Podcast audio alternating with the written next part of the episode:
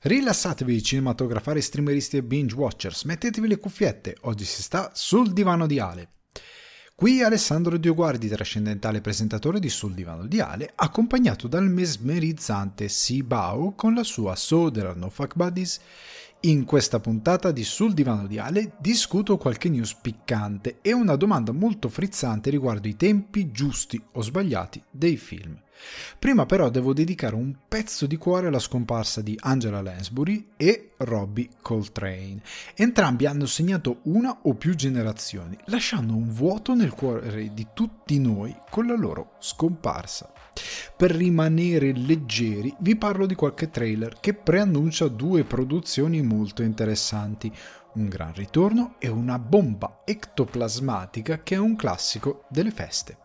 Venendo invece alle recensioni, devo fare un pit stop tele- televisivo per parlarvi di She-Hulk e del croccante The Bear. Per onorare la settima arte vi offro la mia analisi su due film in concorso a Cannes settantacinque, Le Buone Stelle, Broker, che è l'appuntamento dell'autunno comico e malinconico, melanconico scusate, di questa settimana, e Triangle of Sadness, vincitore della Palma d'Oro, che non mi ha particolarmente intrigato. Per chi rimane dopo titoli di coda, l'after show di Sul divano di Ale, parlo di Shantaram e Apple ti vu Plus e qualcos'altro. Chiacchiere, domande e argomenti frizzantini vi aspettano in questa puntata di Sul divano di Ale.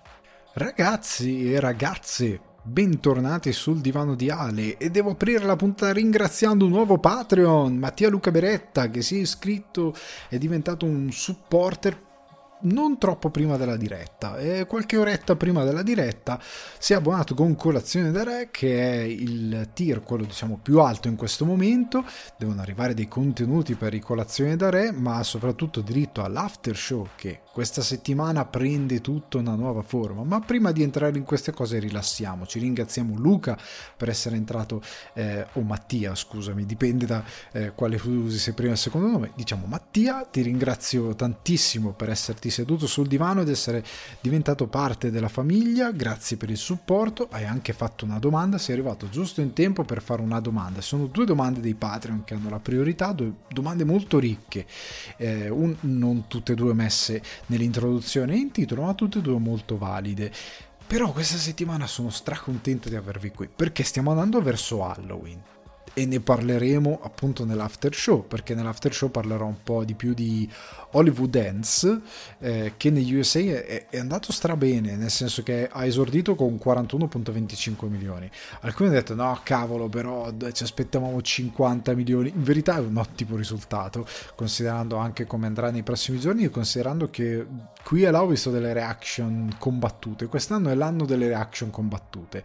eh, non c'è mai, nel senso, non per perché c'è chi dice troppo bello, chi dice troppo brutto, cioè è divisivo, è tutto divisivo quest'anno, incredibile. Però sta di fatto, anche se era su Peacock, comunque è andato abbastanza bene all'esordio. Eh, però in titolo di coda ne parlerò un po' di più, perché voglio parlarvi anche un po' di Halloween che sta arrivando, dello specialone.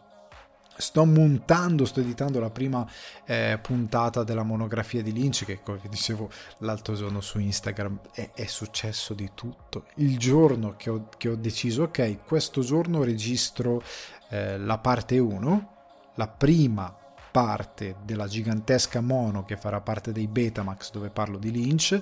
ehm, e, e, e ho detto vado, registro. Registro non solo audio, c'è cioè una parte video, perché ora appunto vanno tanto i video podcast, e quindi eh, con una scusa per fare una sorta di remake della monografia già fatta diversi anni fa, ho riscritto lo script eccetera eccetera, però eh, sta di fatto che ho registrato anche qualcosa di visivo. È successo di tutto, di tutto, di tutto. Un vicino che a quanto pare aveva deciso che quel giorno non doveva lavorare, doveva spostare i mobili, ha spostato i mobili di tutta la casa più volte, eh, un allarme che è iniziato a suonare a caso, uno qua fuori per strada che ha iniziato a gridare tipo folle, tipo ma folle folle, nel senso eh, litigava con qualcuno de- del suo lavoro, è iniziato a inveire contro questa persona per tipo un quarto d'ora buono, e si sentiva dentro casa, perché sfortunatamente la casa dove sto ora E oltre ad essere una di quelle vecchie case con i soffitti giganti che io odio, che tanti dicono ah che belle case, no, sono orrende, questo è un, è un abominio di design questa cosa. Comunque al di là di quella roba qui c'è anche il problema che le finestre non sono di quella doppi vetri che ti isolano e che ti attutiscono i rumori, quindi se fuori un cane scoreggia lo senti in casa e lo senti come se fosse nel tuo salotto. Capite che se uno deve registrare è un grosso problema, ma al di là di questo veramente di tutto è, è, è è successo la qualsiasi. Nei giorni successivi le mattine sono state di una tranquillità incalcolabile e ho detto ma è, è stata una congiura. Io ora un po' mi, mi segno dei giorni ma non li guardo, cioè li segno senza guardare il calendario perché non lo so, ho paura di essere io stesso a, ad, ad attirarmi dei problemi. Cioè, non lo so perché non l'ho detto a nessuno, ho detto quel giorno lì me lo sono tenuto per me, me lo tengo nascosto anche a me stesso, lascio che la mano decida il giorno, perché è stata una roba incredibile. Eh, però nonostante questo l'audio è pulito, non ci sono intromissioni di particolare natura, è stata una settimana un po' difficile in generale per tutti i progetti, anche per la Arcade di Ale ho avuto delle difficoltà tecniche nel registrare, l'audio non è, eh, non è di una brutta qualità, però ci sono eh, presenze ectoplasmatiche, eh, è successo un po' di tutto, eh, però ecco dovrebbe ritornare tutto nella norma. Sono stati un paio di mesi un po', ehm, un po', un po' difficoltosi, però ci stiamo arrivando ad avere una quadra di tutto quello che è successo. È successo anche qualcosa andando a vedere Broker. Ecco, vi racconto questa cosa e poi partiamo a bomba con la puntata. Vado all'Anteo, che si collega poi alla questione di Halloween. Vado all'Anteo, guardo Broker. Prenoto lo spettacolo de, da, da anziani de, del sabato pomeriggio, perché a me piace così. Però era in italiano. Ho detto, vabbè, perché quello sfortunatamente sottotitolato in coreano, in, in italiano, scusate, con il voiceover in coreano in lingua originale, era alle ventidue e cinquanta, una cosa così. Ho detto, no, raga, non ce la posso fare. E quindi ho detto, vado a quello in italiano, pazienza, è coreano. Per guardare un po' di più magari la recitazione in toto, aspetterò magari la versione originale quando la rilasceranno su qualche piattaforma e via discorrendo e me lo riguarderò. Vado in sala, parte in coreano con i sottotitoli in italiano e io dico ma vuoi vedere che sono così stordito che ho sbagliato e magari era in voice over e non me ne sono accorto? E poi mi sono chiesto ma vuoi dire che loro non l'hanno segnalato sul sito? Anche perché in sala, cosa che mi ha un po' stranito, c'era un nutrito gruppo di persone anziane, di una certa età, over, over sessantacinque sicuramente, verso i settanta, che mi sembrava strano, un film di Corea, da... ho detto vabbè, magari per qualche ragione sono del club del cinema pomeridiano e magari si sono andati a vedere sto film. Dopo una buona mezz'ora, uno di questi si alza, torna la maschera, gridando. Giuro, gridando, anche perché è un film di Corea, non è che ci sono esplosioni, e inizia a gridare allora chi è che ha comprato il film in italiano? E allora noi stessi per osmosi quasi gridando gli rispondiamo sì ma va bene così, va bene così, perché poi c'era una, una, una buona parte del cinema che era più giovane e gli stava bene che il film fosse in originale, va bene così, lascialo andare. Eh, ma chi ha comprato? Il signore dice no, che hanno chiamato la maschera, no, noi lo vogliamo in italiano. L'italica lingua, considerando quello che sta succedendo, deve essere rispettata e consacrata. E, e quindi no, no, no, no, no. E lui, ok, la maggioranza ha votato, non era una maggioranza, però a quanto pare eh, lo rimettiamo in italiano. Anche perché giustamente hai venduto in italiano, lo devi anche rispettare. Uno si è messo giustamente anche a gridare, raga ma non siamo nel salotto di casa vostra, guardiamo il film e basta. Aveva anche ragione lui, al massimo, e poi aggiunto al massimo rimborsate il biglietto, poi perché non gliel'avete venduto in italiano e avete sbagliato. Era tutto, tornava anche questo come ragionamento. Effettivamente devo dire che sono spaccato tra le due opinioni perché entrambe tornavano. Comunque dopo questo momento di grida il film va indietro. Cioè, non solo viene riportato in italiano, ma va indietro di un buon quarto d'ora. Torna la maschera e noi, è indietro il film. Lo rimettiamo dall'inizio? No, cacchio, non lo rimetterlo dall'inizio. Abbiamo fatto mezz'ora, riportalo dove era prima. Vai avanti di un dieci minuti. Questa conversazione tutto urlando tra noi, lui. Eh,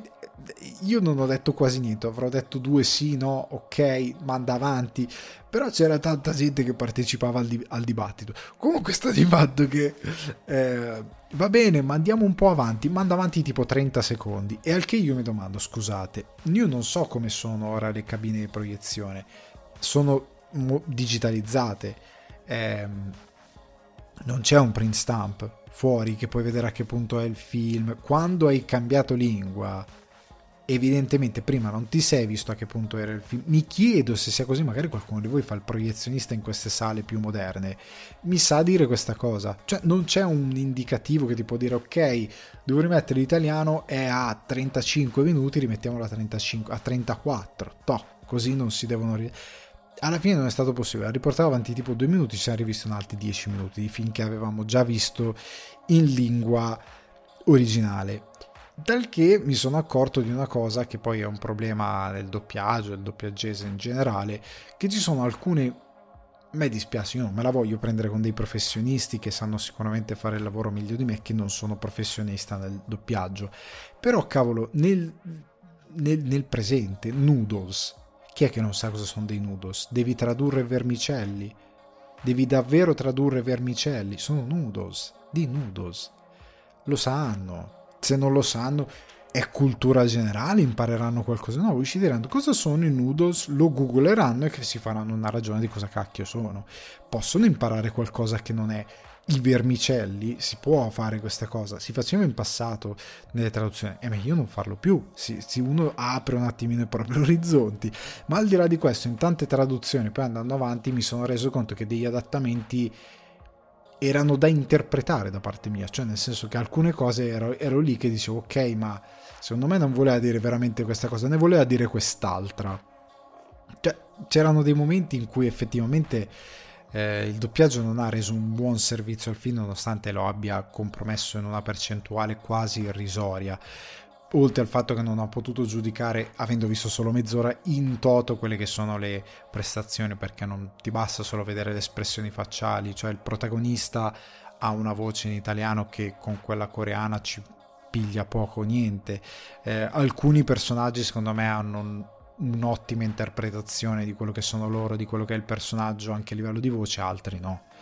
altri secondo me non, non sono azzeccati, e il protagonista che ha vinto la Palma d'Oro ne è anche un po' penalizzato, ecco, per quanto mi riguarda. Comunque è stato un casino sta, sta visione, sono uscito anche un dieci minuti, un quarto d'ora dopo rispetto a quando sarei dovuto uscire, eh, non lo so, dato lì ho detto eh, vabbè, è andata così, il film me lo sono goduto, poi ne parleremo in recensione, però c'è stato questo episodio. E parlando sempre di Anteo, Anteo Cinema, io non so se mi ascolta qualcuno, per quale caspio di ragione non proiettate Halloween Ends? Cioè un film troppo, cioè proiettate le peggio cose, nel senso che non è una questione di commerciale qua. Qua io vedo il cartellone, guardando spesso, dalla roba commerciale e anche non che proiettate, che non è propria, propriamente cinema elevato. Ora, che cosa ha fatto di male Halloween Ends? Perché io devo fare settantadue chilometri per andare a vedere uno spettacolo?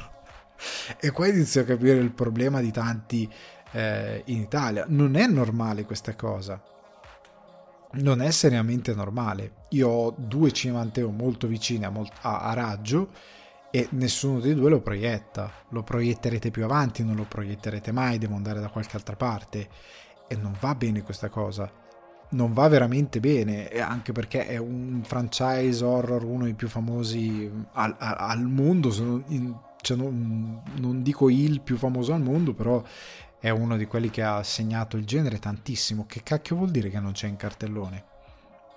È un po' una follia. Comunque, al di là di questa cosa, io non, non capisco questa cosa, danneggia solo il pubblico che, che vorrebbe vedere il film, però ecco, posso andare da qualche altra parte, mi organizzerò. Al di là di questo, torniamo in puntata.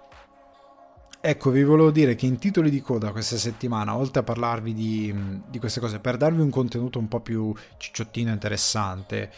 aggiungerò qualche, una sorta di aftermath, una sorta di ehm,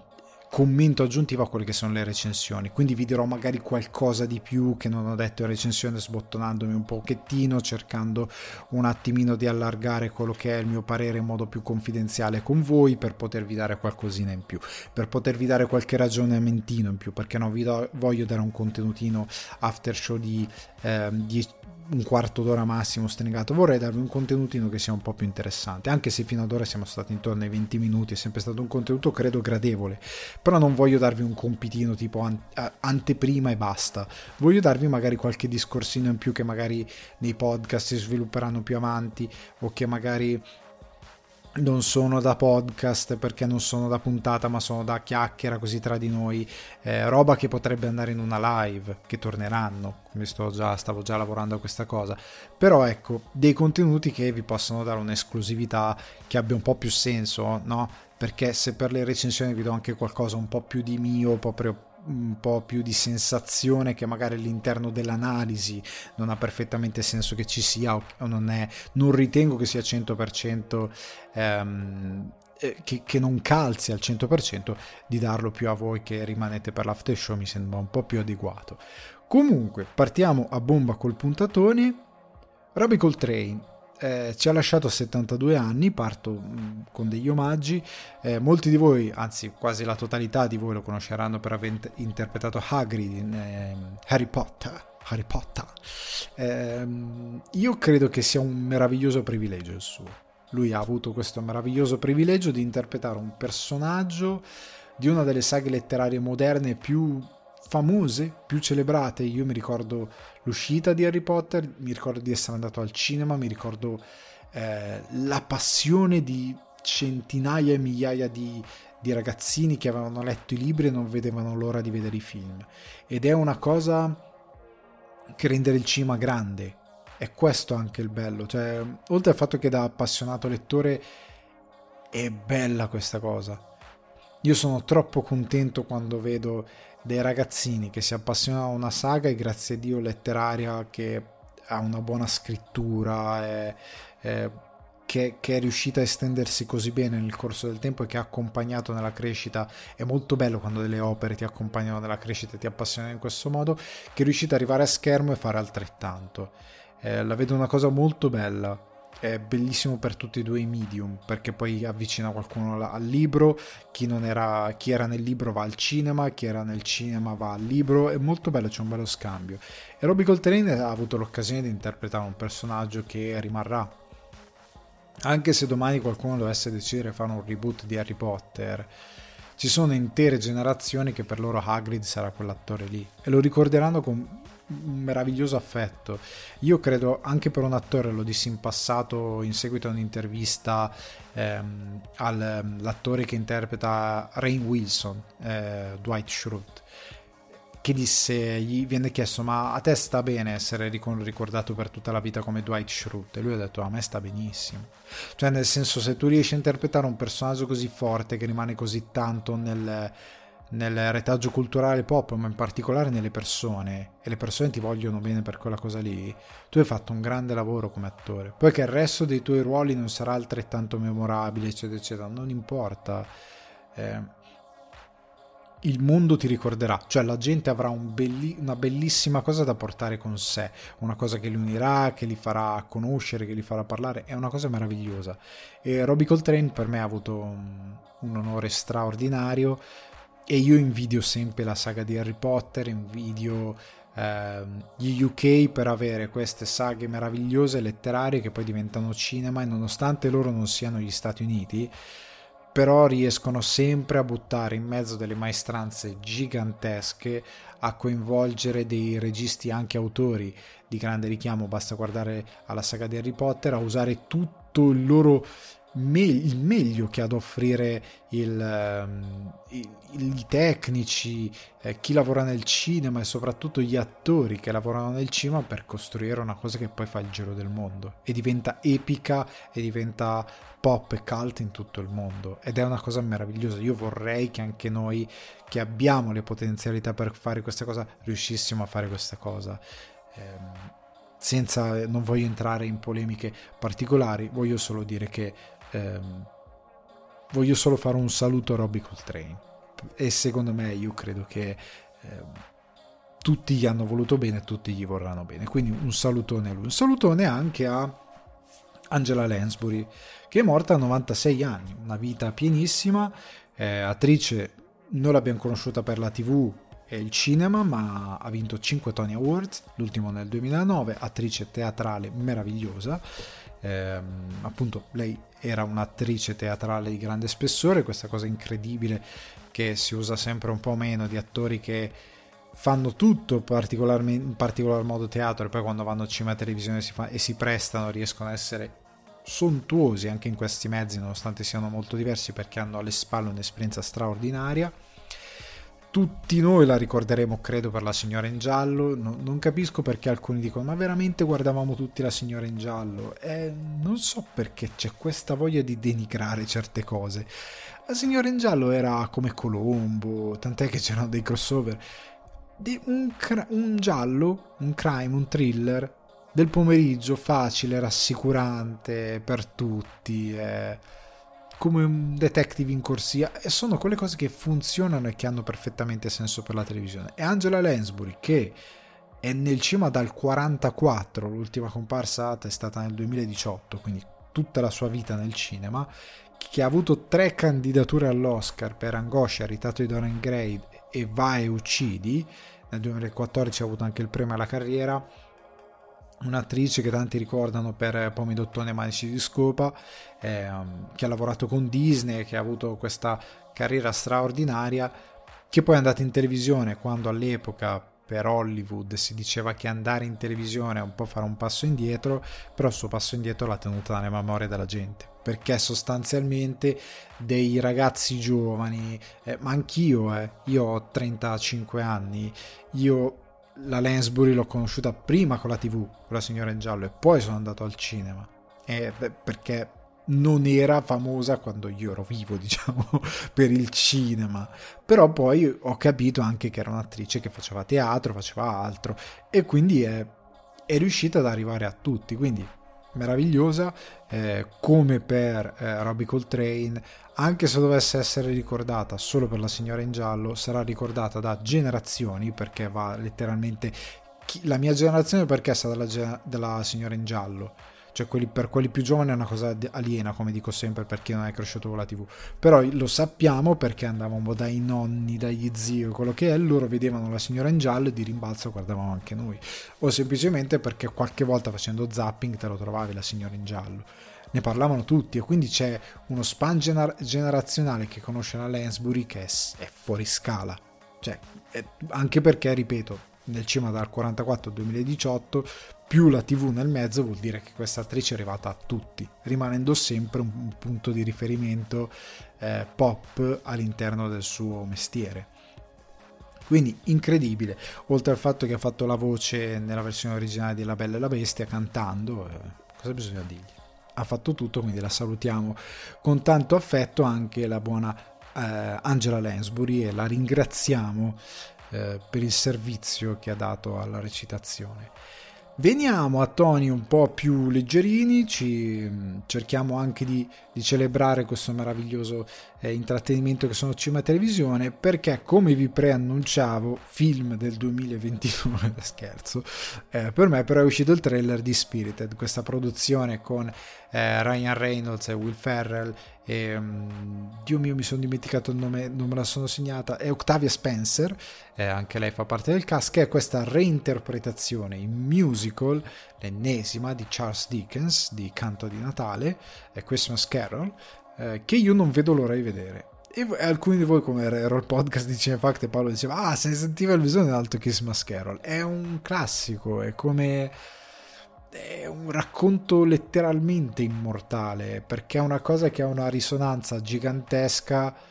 con l'essere umano, con quello che è, che non puoi negarla, cioè è un racconto che non può invecchiare, perché l'essere umano è quella cosa lì, e Canto di Natale era valido ai tempi di Charles Dickens come oggi, non è invecchiato di un giorno, oltre al fatto che il libro è stupendo. Comunque, al di là di questi discorsi che ho fatto più volte e che farò sicuramente di nuovo quando recensirò eh, Spirited, che arriverà a novembre su Apple ti vu Plus, negli Stati Uniti va prima nei cinema e poi va eh, sulla piattaforma, della quale parleremo dopo perché è una piattaforma straordinaria. Però al di là di questo eh, io sono molto contento. Reynolds, secondo me, come produttore, come uomo di cinema, ha trovato la sua dimensione, il suo linguaggio, ha trovato i progetti che fanno per lui, si sfida anche in alcune cose e è magnifico. Io non vedo l'ora di vederlo. Poi Will Ferrell come si fa? Non, non vuole, cioè è, è troppo un grande. Io ho visto il trailer, ho detto non mi interessa vedere altro, lo voglio vedere quando esce e basta. Io a novembre, poi tra l'altro casca il diciotto novembre se non mi ricordo male, che è a metà mese, quando io più o meno faccio l'albero, quindi me lo vedrò con l'albero fatto e sarò felicissimo di queste cose, non vedo l'ora. L'altro trailer della settimana che è interessante, sapete, io non discuto i trailer ma discuto dei progetti più che altro, perché i trailer è una cosa che faccio, il commentary eh, mi piace di più quando so, c'è della ciccia, c'è qualcosa che può essere utile a noi. Boris quattro che torna su Disney Plus per distruggere Disney Plus, dice il trailer. Io spero che abbiano mantenuto in, in tutto quello che è il, um, il tono. Sembra di sì, sembra assolutamente di sì. Eh, più che altro io sono convinto e ci spero che parlino dello streaming, di parlano che cosa ha portato lo streaming in questo ambiente già rotto, che è quello della televisione e delle produzioni che loro raccontano e che rispecchiano moltissimo quello che sono davvero le produzioni eh, televisive e cinematografiche in Italia. Quindi io spero tantissimo che sia la ste- abbia la stessa verve che aveva la serie originale, eh, ma soprattutto spero che sia un po' più distruttiva, perché hai, cioè ormai è storicizzato Boris, nel senso che anche se ora parla di streaming, nelle produzioni, se uno se la dovesse prendere ancora una volta per Boris perché smaschera alcune cose, sarebbe un po' un fallito, cioè sei un poveraccio, nel senso che nel senso che ormai, cioè, stai, non te la prendere, cosa te la prendi a fare? Cioè sa, sai che sei parte di un ingranaggio rotto, eh, sai che sei dalla parte del torto, sai che stai inquinando un mezzo, almeno lasciaci ridere di questa cosa. Cioè anche perché poi dalla parte degli autori io dico anche una, lisa, una risata li seppellirà, cioè nel senso che eh, cerchiamo di... Ehm, Di, di, di riuscire a essere irriverenti, come fanno tante volte nelle produzioni eh, statunitensi quando parlano di certe cose, dove vanno in modo molto cattivo,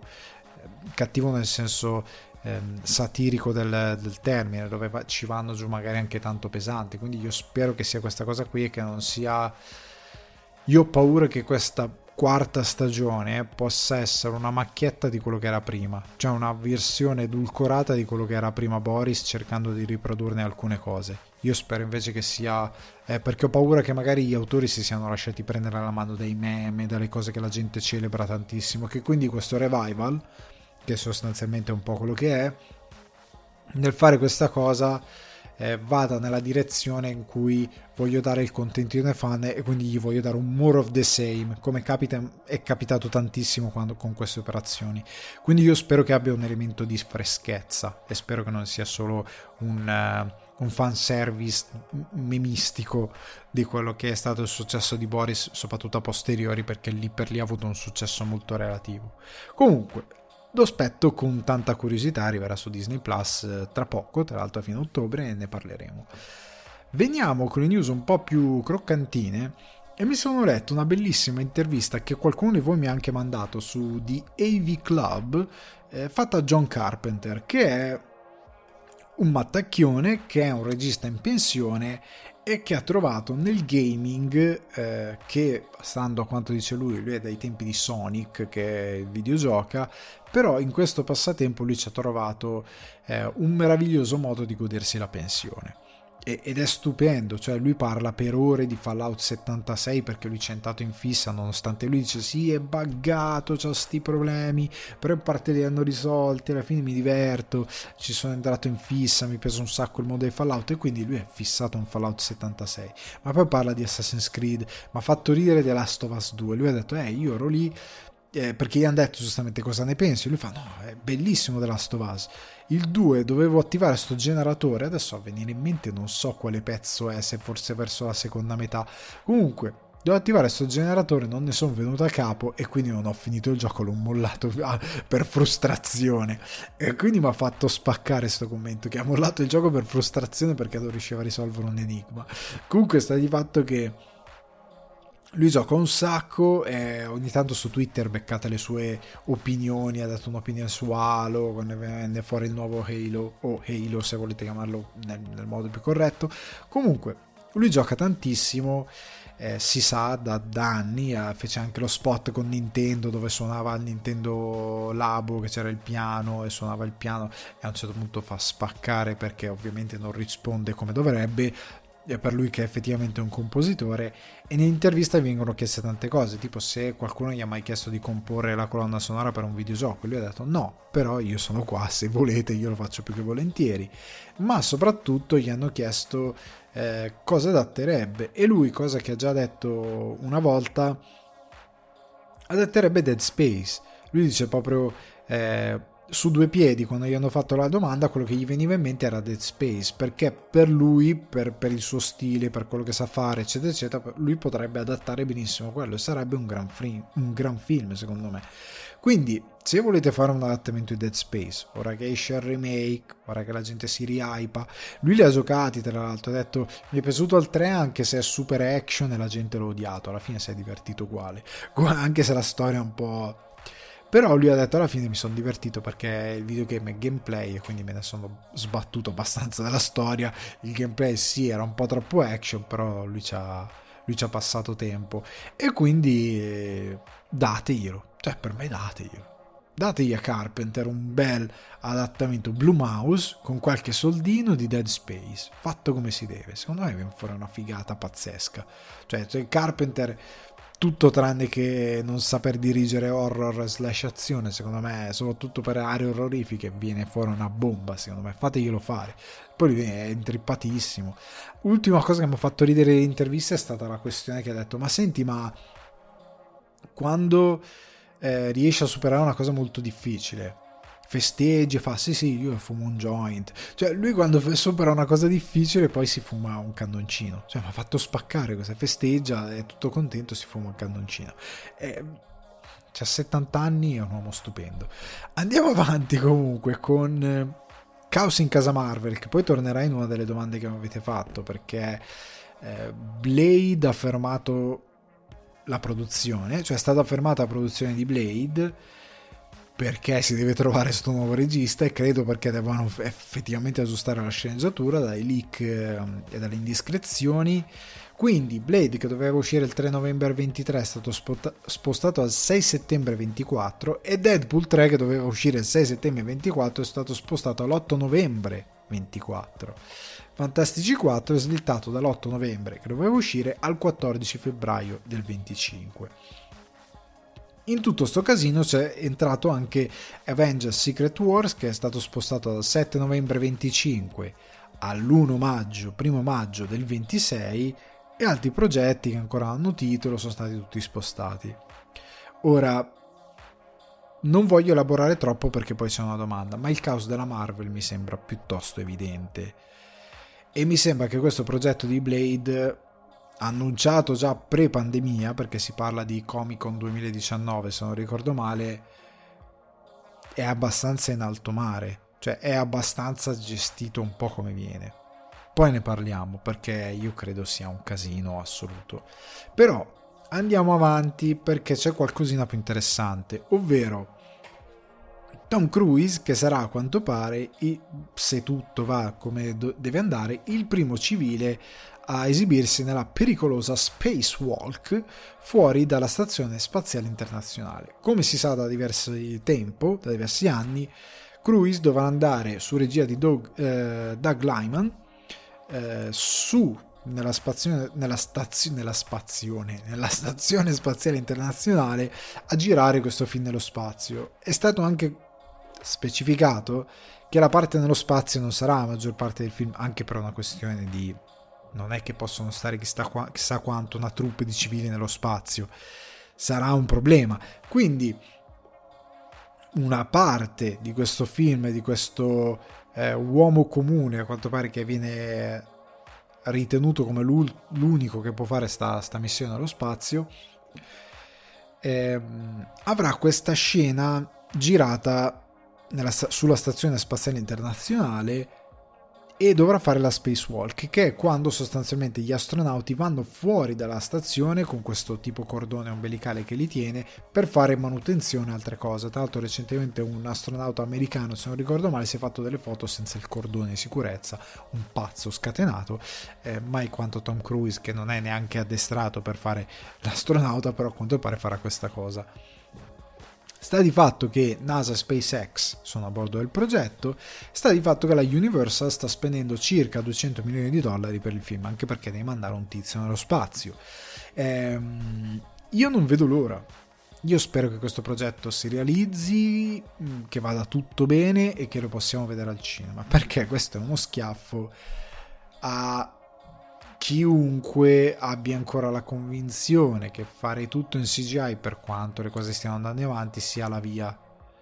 in eterno, forever and ever, eh, quando io ritengo che tutto diventa più interessante quando c'è la voglia del cinema e quindi di rendere tutto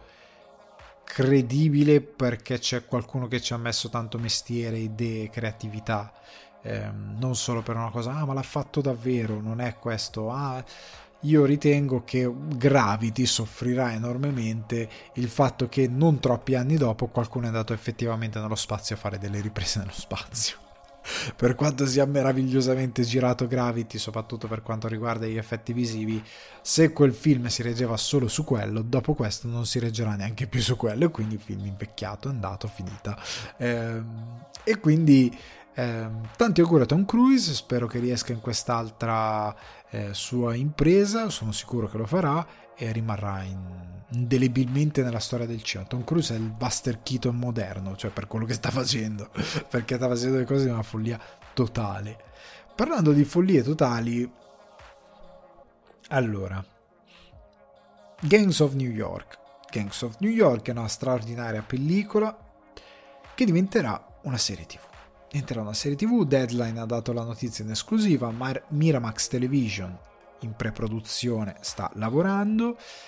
Il film era basato, ricordiamo, sul romanzo di Herbert Hasbury del millenovecentoventisette titolato The Gangs of New York, An Informal History of the Underworld. Martin Scorsese sarà in produzione esecutiva, ma anche a a quanto sembra alla regia dei primi due episodi, a meno che non cambi qualcosa. Questo è quanto deve avvenire. Io sono relativamente curioso, devo dire la verità. Se il libro aveva robe in più che possono essere esplorate, tanta manna ci sia la serie tv, nel senso che, come vale molto spesso, serie tv resta lì, il come si chiama, il, il film, scusate, un momento di lapsus, il film resta lì, serie tv resta lì, nessuna delle due cose esclude o cancella l'altra, va bene, va benissimo così, io sono contento, arriverà quest'opera, vedremo cosa faranno, è sempre bello sapere che ci sono queste possibilità e che Scorsese non esclude il mezzo televisivo per esprimersi, non l'ha mai fatto, è sempre stato molto aperto, sempre ritornando a quanto detto settimana scorsa. Ora, una notizia che mi ha lasciato un po' interdetto, ovvero il reboot di Una pallottola spuntata con forse Liam Neeson. Allora, Una pallottola spuntata è questo eh, comedy slapstick degli anni ottanta, uno dei capolavori della comedy slapstick degli anni ottanta. È diventato un film di richiamo assoluto, chiunque ami quel tipo di comicità, quel tipo di ehm, poetica, chiamiamola così, del cinema comico americano, Una pallottola spuntata l'avrà visto miliardi di volte. Leslie Nielsen è diventato, anche grazie a quel franchise, uno degli attori comici e demenziali più famosi al mondo, un maestro per tutti, che oggi ci manca tantissimo, e ho un po' paura per tutto questo insieme di cose. E ora andiamo ad analizzare altre cose che mi fanno paura. Seth MacFarlane e Akiva Schaffer stanno in produzione e sono anche in scrittura, e Liam Neeson è corteggiato per riempire le scarpe appunto di Leslie Nielsen, quindi come protagonista. Schaffer sarebbe il regista, che è anche regista di Chip e Chop Agenti Speciali, e sarà sceneggiatore insieme a Dan Gregor e Doug Mead, anche loro coinvolti, se non mi ricordo male, proprio in Chip e Chop e in altri progetti. In tutto questo c'è Neeson che, parlando con The ti vu Show, eh, People, anzi The ti vu Show, ha detto eh, questo progetto o finirà la mia carriera o la porterà in una direzione completamente diversa. Non lo so. In tutto questo lui non ha ufficialmente accettato. Allora, la cosa che mi preoccupa è che, cioè, Liam Neeson è già, io credo che sia anche questo il ragionamento che hanno fatto MacFarlane e Akiva Schaffer, nel senso che Liam Neeson è già un po' la parodia di se, di se stesso. Taken e gli ultimi film ormai sono l'estremizzazione di quel personaggio che improvvisamente è diventato, cioè di questo attore che improvvisamente è passato da Schindler's List e altre opere a diventare un eroe action, improvvisamente, ok? Che non è fuori dalle sue corde, però è stata una svolta. Ma questa svolta è stata talmente, ha avuto una curva di follia talmente alta, perché a, a volte sono, cioè, sono usciti più film di Liam Neeson negli ultimi dieci anni che, cioè, secondo me se la batte con The Rock per numero di pellicole fatte negli ultimi anni. Eh, non dico che lo può battere, però gli sta dietro, perché ne ha fatte veramente un sacco. Ma sono tutte talmente fuori di testa, e lui è più o meno sempre lo stesso personaggio, che è diventato un po' macchietta di se stesso per certi versi. Mi fa piacere che lui lavori, io lo gradisco come attore, però un po'. E quindi Seth MacFarlane e Akiva Schaffer secondo me, secondo me hanno detto ok, a questo punto gli facciamo fare direttamente uno slapstick e abbiamo chiuso, che abbiamo l'attore perfetto. Il problema è che Una pallottola spuntata viveva tanto di Leslie Nielsen, cioè Leslie Nielsen era Frank Drebin, cioè lo incarnava perfettamente, le movenze, i tempi comici, le reazioni, eh, era troppo perfetto per quel ruolo, era, cioè, perché già aveva in, un bagaglio che gli permetteva di, di aderire a quel tipo di comicità, ma soprattutto aveva una presenza scenica molto vicina a quel tipo di personaggio. Liam Neeson no, ok che è un po' parodia di se stesso, però tu avrai molta parte del pubblico che lo prenderà seriamente, ma soprattutto io non lo vedo come un attore che ha dei grandi tempi comici, per quanto possa essere bravo per fare soprattutto lo slapstick. Ma in particolare Seth MacFarlane, per quanto io voglia bene ai suoi Griffin, al suo eh, Family Guy, a tante produzioni, anche a qualche film che ha fatto come Ted, eccetera eccetera, è un, io capisco che vogliono svecchiare quel brand, però a questo punto crea qualcosa di nuovo che strizza l'occhio, è sempre quello il discorso, ha una pallottola spuntata. Capisco che ormai sono operazioni per dire portiamo la gente a, quasi costringiamola a tornare al cinema con qualcosa di questo tipo che è già di richiamo, piuttosto che provare con una nuova I P, che è pericoloso. Lo capisco il ragionamento, però il confronto sarà brutale, secondo me, perché Seth MacFarlane ha la tendenza ad esagerare eh, con quelli che sono i suoi tempi comici, i ritmi comici, e a, a sbrodolare, diciamolo così. Io non so se qualcuno di voi si ricorda, proprio mi pare ci fosse Liam Neeson e anche Charlize Theron, se non ricordo male, quello nel West. Per me quel film non è riuscito, nel senso che io l'ho visto, mi ha divertito in alcune cose. A Million, Day, A Million Way to Die in the West, se non ricordo male il titolo originale, è un buon film ma non è rimasto, cioè tanto quanto Ted ha attecchito, eh, perché era molto Griffin style, tanto quanto quello ha fallito, perché secondo me è pieno di forme di comicità slapstick tipiche di Seth MacFarlane, che sono però tipiche da cartone animato, e per quanto tu possa avere una buona tecnologia C G I e quant'altro, in cinema o comunque in live action tendono a non funzionare, cioè ti devi fermare, Cioè, secondo me quelle, quel tipo di comicità che lui fa ha un limite, che è il limite del fatto che se lo fai nella realtà entri nell'Uncanny Valley, se lo fai come lo fa lui, come lo vuole fare lui, perché lui vuole trasportare le logiche del cartone animato nel live action, e tante volte fallisce miseramente quella cosa lì, non funziona, e non funziona come non funziona il suo girare attorno a delle trame super cheesy che ricalcano le trame televisive degli show che vedeva o, o dei film che vedeva. Generalmente sono show che vedeva e ricalca, perché non funziona in cima, prima di tutto perché la serie televisiva è asciutta, funziona finché fai Family Guy, ma nel momento in cui vai in un lungometraggio di un'ora e mezza, due ore, quello che è, perde forza. Ma seconda cosa, secondo me il suo problema è che, guardate i film di Seth Rogen, che a me piacciono un sacco, quando loro vanno nello slapstick e anche fisicamente fanno qualcosa di eccessivo dove magari gli serve la C G I, eh, prendete anche cattivi vicini eccetera eccetera, per quanto sia finto, Eh, lui che viene sbalzato da un airbag e sbatte la testa contro il soffitto, rimbalza e si fa malissimo, per quanto lì ci sia una fusione di uno stuntman e di elementi in C G I, però funziona, perché secondo me non sorpassa mai quel limite per il quale diventa ok, questa cosa è è impossibile perché è innaturale quello che succede al corpo, quel modo di muoversi, eh, quel modo di avere determinate conseguenze, eh, è troppo è troppo per essere credibile nel live action, e secondo me lui rischia di cadere in quella cosa lì, perché Una pallottola spuntata sì era slapstick, sì aveva delle gag magari anche fisiche assurde, ma funzionava molto su una demenzialità che era di situazioni molto spesso.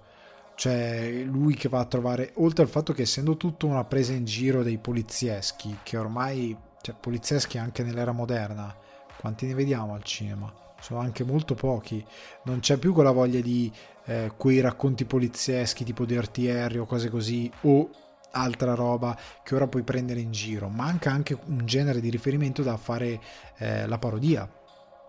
e quindi potrebbe fallire miseramente, a meno che non abbia il coraggio di ambientarlo in quell'epoca, cioè di riportarci negli anni fino ottanta primi novanta di Una pallottola spuntata. Cioè che se hai il coraggio di fare quella cosa lì può essere interessante, ma se lo fai oggi potrebbe essere un disastro, perché non abbiamo i riferimenti anche culturali per prendere in giro quel, quel tipo di, di, di, di, di storie, e quindi fai un casino. Perché dicevo, l'esempio che volevo fare della scena è quella che lui va dal poliziotto che è stato preso, già la scena in cui lui viene sgamato eh, a fare l'infiltrato, fa spaccare, poi lui va all'ospedale tutto fasciato e gli fa Frank la coca, la coca, e lui no, non ce l'ho qua, me la devo procurare. Cioè, è un idiota, lui sta dicendo eh, ho trovato la coca, non devi darmi la coca. Cioè, è un idiota, sono tutti degli idioti, eh, però quel tipo di comicità che fa ridere comunque anche oggi, se la vedete, secondo me, per, qualco, per quanto in alcune cose potrebbe essere invecchiata, non lo escludo, dovrei rivederli, sono veramente anni che non li vedo, almeno, almeno una decade che non lo vedo, eh, sta di fatto che nella traduzione, nella modernità, per questi motivi potrebbe perdersi tantissimo, questo, quindi questo potrebbe essere il, il floppone di Seth, Seth MacFarlane,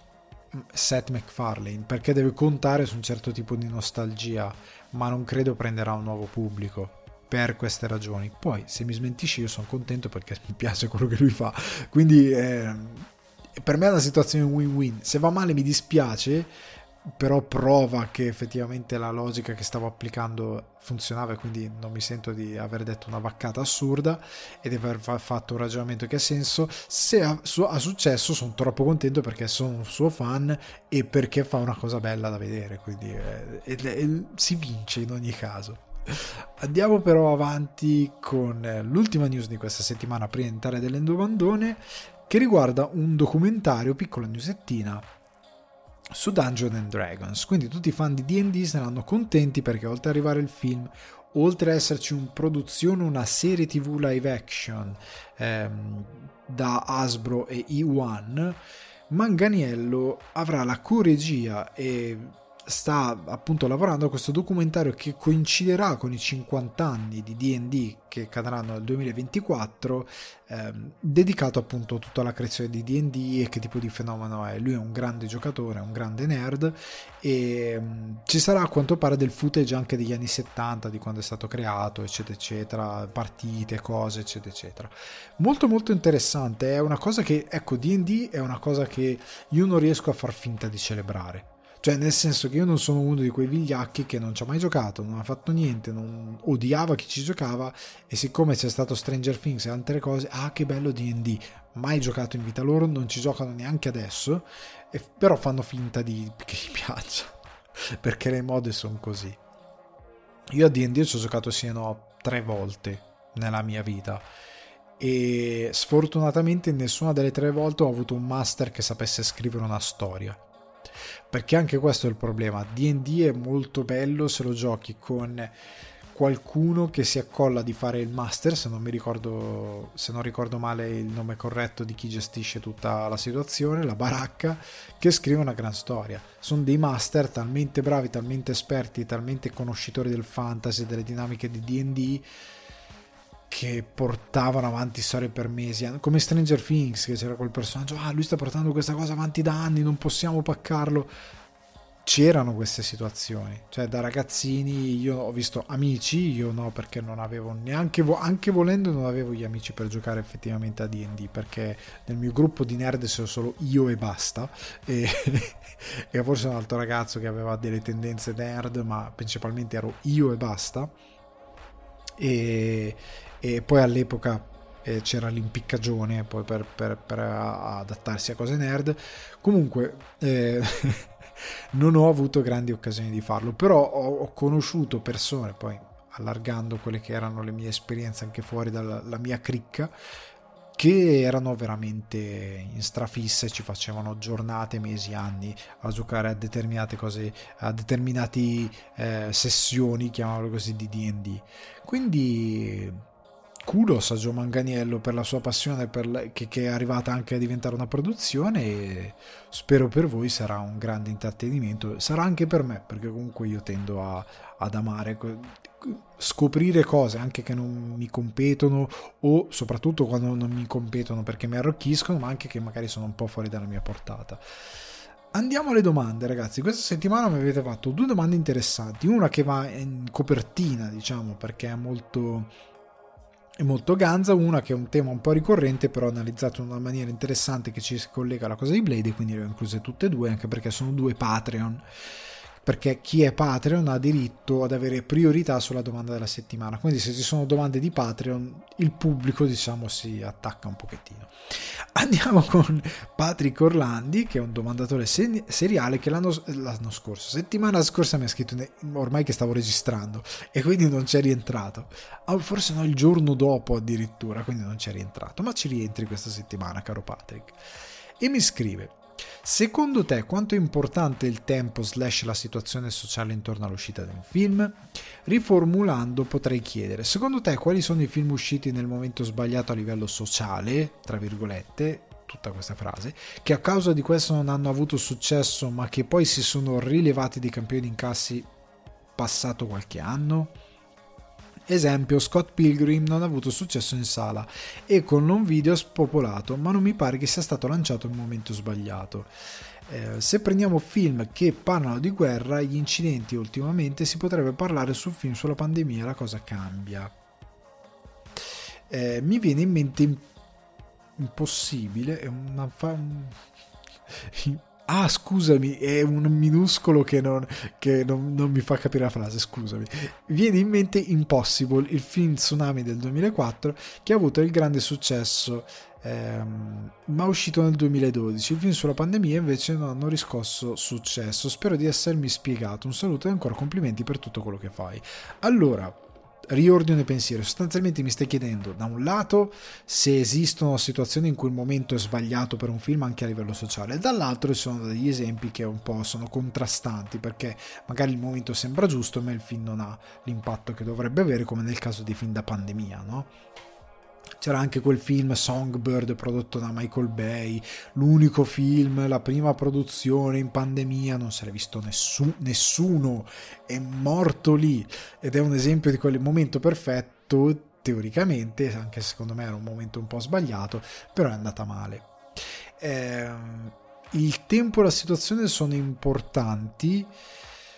perché sfortunatamente siamo difettosi come esseri umani, ma tante volte le produzioni ci mettono il loro zampino. Perché prendiamo Scott Pilgrim versus The World, il momento era sfavorevolissimo per quando è uscito, ne abbiamo parlato più volte, eh, eh, tu dici ma non mi pare che sia stato lanciato un momento sbagliato, in verità è stato man- lanciato un momento sbagliatissimo. Eh, nel senso che, e non ci si poteva fare granché, nel senso che è arrivato prima della wave dei supereroi che attecchissero, cioè che fosse una cosa ok, la gente va in fissa per questo. Era un periodo in cui Hollywood non sapeva bene come giostrare, la Marvel stava cercando di capire, non c'era già quel tipo di successo e non c'era un pubblico che era proprio agio nel dire a me piacciono uno schifo i fumetti. Cioè questa cosa si è,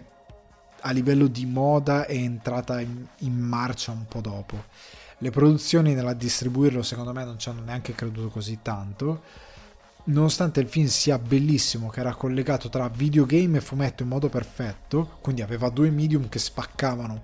belli che inquadrati come si deve. Il film è una bomba, Edgar Wright, eh, che è un grandioso regista ma si è affermato un po' dopo a livello mondiale, diciamo a livello pop anche lui, e quindi questa serie di fattori, nonostante anche un cast di personaggi famosi te- che giravano nell'ambiente pop più giovane stava venendo fuori, il film non ha funzionato col pubblico, ma non ha funzionato perché non ci si è creduto, secondo me, a livello di, non si è data la spinta giusta, e poi perché il pubblico era viziato da dei bias per i quali non riusciva a concepire l'idea di andare al cinema a vedere un film tratto da un fumetto che fosse un fumetto, che non fosse un fumetto strafamoso, che è una cosa un po' che ora succede relativamente. Guardate Paper Girls, siccome non è un fumetto strafamoso allora non lo si vede, cioè non, non, non ha una grande cassa di risonanza. Se Paper Girl fosse stato un gruppo di personaggi della Marvel, la gente probabilmente se lo sarebbe andata a vedere, o un gruppo di personaggi della D C, non tanto, perché non c'è ancora questo amore verso i personaggi D C. Ma se fosse stato un fumetto collegato in qualche modo all'M C U, la gente sarebbe andata a vedersela su Amazon subito. In questo caso è, eh, sarebbe collegata a Marvel, quindi sarebbe stata su Disney Plus, non sarebbe stato probabilmente così bello, però nell'assurdo sarebbero andati a dargli attenzione. Però in linea generale il problema è che tante volte non ci sono le condizioni sociali, cioè nel senso che eh, la gente non è sull'argomento che il film tratta, il film è troppo precursore, è troppo avanti e quindi non intercetta il pubblico. Eh, vi faccio un esempio, eh, Coda, che poi hanno visto tutti, io ce l'avevo su Apple T V Plus da mesi, io guardavo Coda, leggevo la sinossi, dicevo boh, prima o poi me lo guarderò, metto in watchlist, sembra interessante. Però non avevo tutto questo grande interesse per questo film, era pubblicizzato quasi niente e non mi aspettavo neanche avrebbe vinto l'Oscar, nonostante a un certo punto ha iniziato ad avere una rincorsa e un buzz, per il semplice fatto che era quasi un ignorato.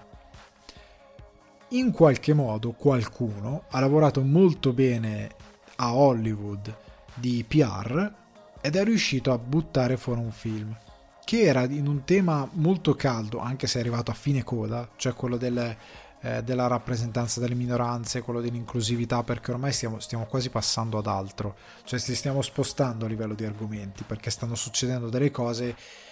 che cambiano il pensiero e l'attenzione di quello come massa concepiamo come il momento giusto per parlare di certe cose. Eh, quindi Coda in quel momento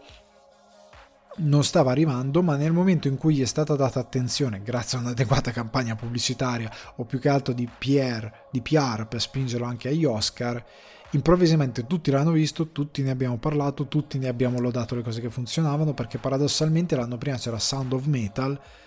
che parla comunque di un argomento similare per quanto reso in una maniera diversa, che non ha avuto la stessa risonanza. La stessa, però è diventato un film incredibilmente eh, visto, visto tantissimo, ritornato al cinema perché il momento è stato favorevole e c'è stato anche un lavoro per renderlo nel momento. La stessa cosa vale per Una donna promettente. Una donna promettente, siamo eh, al picco dell'attenzione sulle molestie eh, sessuali, al picco dell'attenzione sul ridare o dare più che altro per la prima volta alla donna il ruolo giusto che merita all'interno della società, di cambiare tanti eh. C'è Emerald Fennell che fa la don- Una donna promettente, è un film su quello, il pubblico vuole parlare o odiare quell'argomento, lo guardiamo tutti e ne parliamo tutti. È Una donna promettente, che è un film riuscito in tante cose, mediocrissimo in tante altre cose, diventa incredibilmente di richiamo ed è un instant film, un instant movie che dir si voglia. Sono quei film che per questa eh, queste dinamiche sociali, per determinate, anche non è semplicemente anche il chiacchiericcio, magari anche un sentire del momento, diventano molto forti e molto di rilevanza, però in quello span, cioè in quel momento, nel senso che io credo che Coda tra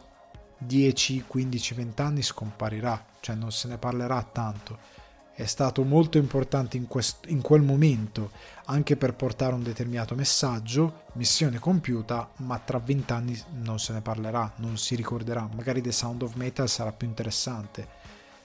come eredità, come Una donna promettente. Una donna promettente sarà un film magari cult, se va bene, anche se non è così forte secondo me per diventare cult, ma già oggi Una donna promettente, cioè non, non arriva neanche a entrare nei dibattiti di quando la gente parla, cioè in Blonde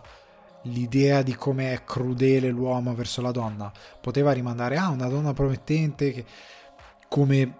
come puoi parlare di certe cose. Me lo sono scordato persino io che pongo attenzione agli argomenti. Eh,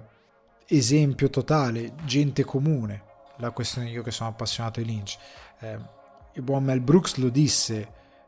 Elephant Man era lì con mille mila nomination, Gente comune vinse eh, Robert Redford, miglior film, su Elephant Man. Elephant Man è un film che oggi è ancora rilevante, oggi ha ancora molta forza. Gente comune no, Gente comune è dimenticatissimo, Mel Brooks lo disse, è un film che verrà dimenticato, nessuno parlerà più di Gente comune, ma la gente parlerà e guarderà Elephant Man. E aveva ragione, è così. È un film che, Gente comune, è un, un sentire sociale diverso, cioè in quel momento magari c'è una generazione che ha determinate esigenze, determinati problemi, guarda Gente comune e vi entra molto in empatia. Eh, ci sono tanti film, guardate Napoleon Dynamite. Napoleon Dynamite, ho, scrissi un articolo su Cinefax su ho riguardato Napoleon Dynamite dopo tanto tempo e ho detto che cos'è sta roba,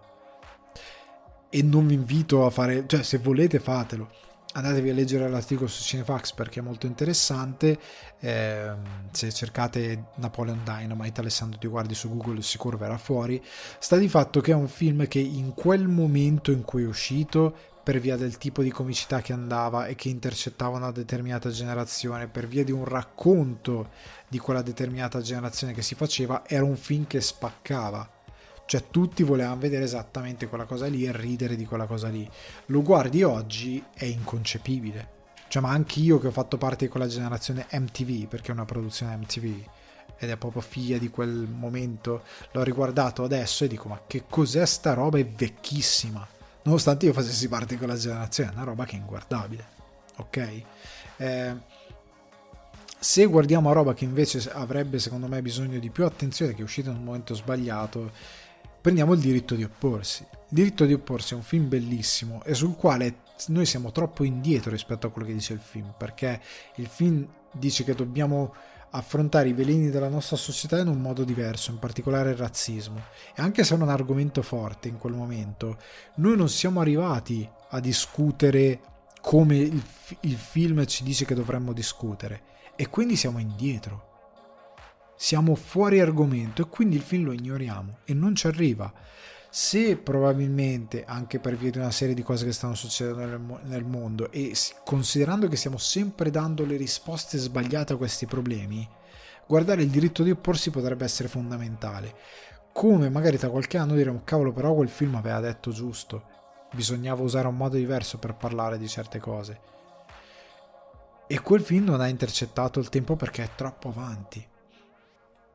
Potrei dirvi Blade Runner. Blade Runner, quando è uscito, non ha intercettato il pubblico perché era troppo avanti rispetto a quello che il pubblico concepiva come un film di intrattenimento molto fico, che ehm, fa sci-fi e che porta determinati argomenti. Eh, è un capostipite del genere, è un fondamentale, ma se era già avanti il romanzo, il film era anche lui avanti, non di tantissimo, però era avanti e il pubblico non, non, non, non riusciva ad attaccarsi a quei concetti. Quelli che l'hanno visto hanno detto: ma questo è un capolavoro, e poi con il tempo è maturato ed è diventato un capolavoro, un cult assoluto, però ci è voluto del tempo. La stessa cosa io sto vedendo in Italia, eh, che è un paese da sempre schifosamente modaiolo, e io, ad essere un ragazzino punk nerd che amava i Nirvana e odiava i Backstreet Boys, ed ero circondato da gente che amava i Backstreet Boys perché era quello il momento, amavo il punk e la gente stava con che ora stanno tornando, con tutto rispetto anche per chi è stato male, però per i Link centottantadue, che sono una mezza monnezza, quel punk molto modaiolo, finto, dove di punk non c'è niente e dove di concetti c'è molto poco, ed è un po' un punk da primo mondo, eh, sì, molto frivolo. Ero un emarginato totale a livello di argomenti, ok? E in Italia, che tendiamo a dare enorme rilevanza alla moda, eh, Everything Everywhere All at Once, chi lo vede dice: cavolo, che gran film. Poi c'è una parte di chi lo vede che è inquinato da quello che è il, visto che tutti su internet parlano di svegliarsi, pecore, capre, cavoli e tutto quello che è il, questa metafora idiota del seguire il sistema. In verità la gente è chiusissima, più di prima, e siccome è chiusa in un modello di come si fa intrattenimento con di mezzo della fantascienza, ovvero Marvel, guarda ehm, Everything Everywhere All at Once, non legge la marca, non riesce quindi a eh, abbassare eh, le proprie difese, a lasciarsi andare al film, e quindi è una vaccata, nonostante non è vero, perché è superiore in ogni cosa a qualsiasi film Marvel uscito negli ultimi cinque sei anni, proprio superiore, nonostante abbia un budget infinitamente inferiore. E perché? Per le mode. Questa cosa succede per le mode. Poi c'è una parte di pubblico che magari lo scoprirà dopo. Nonostante, ecco, c'è anche questa percezione sbagliatissima che sia un flop, cioè non è perché in Italia un mercato fallimentare che non funziona non sta andando bene o non sta andando come dovrebbe, allora il film è fallimentare, è un flop. È un flop da noi, nel resto del mondo il film è andato benissimo, in particolare negli Stati Uniti che, che forse perché sono, c'è ancora questo gap, sono sempre un po' più avanti di noi. Negli Stati Uniti è andato strabene, strabene il film è andato a livello di incassi, che la gente ha detto: oh, ma che è troppo bomba questo sci-fi, vallo a vedere, e quindi ha funzionato tantissimo. Io ritengo che ci siano tante componenti sociali ehm, di diverso tipo, che siano politiche, che siano che siano semplicemente di chiacchiera, di quello che noi sentiamo, percepiamo, eccetera eccetera, di come generazionali, di moda, di tante cose che influiscono sull'attenzione che un film riceve o meno. Poi ci sono anche produzioni che non ci investono e via discorrendo. Guardate quella monnezza di Don't Worry, Dar- Don't Worry Darling, un film orrendo, per scrittura è inguardabile, finché non ha alcun senso logico a livello di scrittura, cioè inteso come eh, Dio mio, eppure è incassato dieci volte quello che ha incassato, perché Everything Everywhere All at Once credo che abbia incassato meno di duecentomila euro, ossia nell'ordine di duecentomila euro. eh, Don't Worry Darling, che è un filmaccio, ha incassato un milione e tre, non mi ricordo, una cosa, un milione e quattro, ha incassato parecchio e non se ne merita neanche la metà, perché è un film così inconcepibile, non è veramente, questo è veramente brutto. E non ho letto su quel film le critiche che ho letto ehm, in alcuni casi a Everything Everywhere All at Once da parte del pubblico che ci è andato, e quindi è capito. Comunque andiamo a bomba su Mattia Luca Beretta, nuovo Patreon, che ringrazio nuovamente, che mi ha fatto un domandone gigante che però si collega alla questione Blade di poco sopra. e mi scrive: ciao Alessandro, innanzitutto complimenti per il podcast, ormai è un appuntamento fisso, non vedo l'ora di ascoltarlo ogni settimana, grazie mille. La mia domanda a considerazione riguarda quanto hai detto sulla situazione Marvel e che potrebbe finire tutto nel giro di qualche anno, vista la, quanti- la qualità e tra parentesi soprattutto televisiva degli ultimi prodotti. Premetto che in ogni serie tv dell'M C U ho trovato comunque qualche spunto interessante, eccezione fatta per Moon Knight che ho odiato dall'inizio alla fine, concordo in pieno. A me sembra che la crisi sia un po' per tutto il genere supereroi. È vero, la Marvel si sta assolutamente tirando la zappa sui piedi da sola con una miriade di prodotti annunciati, i slittamenti erano previdi- prevedibilissimi e non avrei mai visto due Avengers lo stesso anno, però vedo eh, disastri anche nei competitor. Come dicevo sopra, gli slittamenti non erano prevedibili, nel senso che ehm, è stato tutto per colpa di Blade. Se Blade fosse, avessero prodotto come Cristo comanda, come hanno fatto fino a qualche anno fa, non ci sarebbero stati. Ci sono stati perché non... ci sono problemi. Andando avanti nella lettura della domanda, i film Sony sull'universo di Spider-Man senza Spider-Man sono un abominio e il futuro non lo vedo roseo. Anche qui eh, sembra ci sia data una data Sembra ci sia una data per il quarto film con Tom Holland fra meno di due anni e non si sa nulla. La D C Warner la vedo confusa e finché dovrebbero rilanciarla sono ostaggi delle situazioni personali dei due attori o sono stati spostati. Chissà se li vedremo mai. Sono moderatamente casato per Black Adam ma vedo poco hype in giro. Di The Batman mi è piaciuto The Batman mi è piaciuoto molto ma è incassato come Thor quattro, ottavo film con Chris, Ma- con Chris Hemsworth nei panni del personaggio. Sono dell'idea che se hai due bombe atomiche nel tuo arsenale come, The Batman, come Batman e Superman devi fare molto meglio di così. Tu come la vedi? Fra qualche anno il genere finirà nel dimenticatoio, troveremo il modo di mettere un punto e ricominciare diversamente? Grazie per i consigli di quest'estate, ho visto molto volentieri Space Sweeper e Fury. Grazie mille a te e sono contento tu li abbia seguiti e ti siano stati di aiuto. E infine mi saluti e ti saluto anch'io. Allora, riassumiamo la situazione. Il problema di Marvel, che poi ehm, ti, ti rispondo in parte poi con la recensione di She-Hulk, però io credo che Marvel sia mh, una delle, delle cose che è venuta fuori è che Kevin Feige è oberato di lavoro, perché secondo me lui ha, come si dice in, in inglese, eh, lui ha preso ehm, more than he can chew, cioè ha preso più di quanto possa gestire, più di quanto possa masticare. Um, doveva abbassare molto le aspettative, aspettare di prendere determinate licenze, pianificare un po' di più le fasi successive Marvel. Secondo me um, la fine di questi dieci anni con gli ultimi due Avengers grossi sono stati un po' la fine del momento più roseo. Cioè quel primo blocco di film, seppur contraddistinto da delle opere in alcuni casi abbastanza deboli, diciamo così, come Civil, senza abbastanza, molto deboli come Black Panther, Civil War, a livello di riuscita come proprio scrittura, messa in scena, regia, impatto finale, se lo riguardi è peggio, cioè tutte queste cose. Alcuni sono veramente inguardabili, però questi primi dieci anni hanno prodotto tantissimo, in particolare per la linea principale Avengers, che è andata molto bene. Ora sta un po' vivendo di rimbalzo, che nonostante delle produzioni orrende, ha un pubblico talmente cresciuto con i prodotti Marvel, perché gente che magari aveva dieci anni quando tutto è iniziato, ora ne ha venti, sono fidelizzati al massimo e tante volte sono ehm, estremisti, cioè se dici tanto tanto male Eh, di un film, e eh no, tu non capisci niente, come è capitato a me infinità di volte, di come si, si producono i, blo- i blockbuster. Eh, no, eh, è proprio perché lo so che guardo questa roba ed è ignobile. Eh, in certi casi, in altri casi sono buoni film. Ecco, il problema è che ehm, Feige non riesce più a gestire il progetto perché vuole avere un controllo che non può esercitare, e l'abbiamo visto in televisione e poi lo dirò più nel dettaglio. Problema della televisione, anch'io, a me Hawkeye è piaciuta, è una buona, tra tutte le serie una delle migliori, insieme a Loki, che nonostante alcuni problemi è un'ottima serie. WandaVision è come Loki, eh, ha il problema di partire molto bene e finire molto male. Loki parte molto bene e finisce ok, anche se ha delle cose abbastanza inconcepibili. eh, Falcon and the Winter Soldier parte così così, con un cattivo che non si capisce bene dove vuole andare a parare. Ci sono problemi nella gestione dei progetti televisivi, dei grossi problemi che sono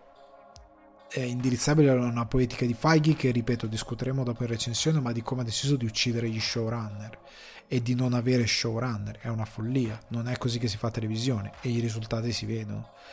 Eh, questa catena di montaggio non funziona, questo eh, avere personaggi come Spider-Man in prestito e poi non li puoi rendere principali, e, e Spider-Man è come se fosse il Batman o il Superman della Marvel, cioè non puoi fare un universo Marvel o un, ecco un universo D C senza Batman, chi cacchio lo viene a vedere? Cioè non, non funziona, è uno dei personaggi principali, uno dei più fighi, più forti, più conosciuti del mondo, cioè anche prima dello sviluppo eh, incredibilmente grande di queste opere che sono arrivate a tutti, cioè Spider-Man lo conosceva chiunque, Ant-Man no, Pantera Nera men che meno, cioè non prendiamoci in giro. I Guardiani della Galassia chi cacchio li conosceva? Nessuno, nessuno a livello pop. Spider-Man lo conoscevano anche i tombini, chi è che non, non conosce Spider-Man, un personaggio così grande e forte, il fatto che non sia eh, protagonista dell'universo che gli, da, gli ha dato vita è follia, non c'ha alcun senso. Il problema ora è che tutti i problemi Marvel iniziano a venire a galla e io credo fermamente che per il duemilatrenta potremmo vedere una Marvel. Sono due le strade: o chiude, cioè chiude nel senso che eh, questa seconda ondata di Avengers sarà la fine dell'universo Marvel, non perché va male ma perché semplicemente dico ok, vent'anni che Kevin Feige se andrà in pensione con una quantità di soldi che si può comprare l'Italia, cioè può venire in Italia e dire voglio comprare il paese, ripaga il debito pubblico, compra il paese e gli avanzano soldi per essere un nababbo, cioè siamo a sto livello di ricchezza probabilmente Kevin Feige, e credo succederà. eh, farà così e quindi del duemilatrenta l'universo Marvel potrebbe chiudere, nel senso abbiamo raccontato tutte le storie, arrivederci, non c'è più niente da fare se non i reboot. Però a quel punto, mio Dio, ripartiamo da capo, la wave sarà finita, il gaming sarà la wave dominante come dico da due tre anni a questa parte e ci saranno nuove fisse. A diventare incredibilmente pop al cinema saranno altri eroi, i supereroi avranno un, un decorso, avranno una flessione. La Warner rischia seriamente il fallimento per come è gestita, per chi è in mano, non c'è un piano, non c'è progettualità, non c'è niente, è veramente eh, in alto mare. The Batman io non lo giudicherei sull'incasso, perché comunque per quello che è The Batman è stato positivo l'incasso, cioè è andato molto bene per Warner. Warner vorrebbe The Batman sempre, cioè è un film che è andato molto bene anche considerando che è un film di tre ore, che è un noir e,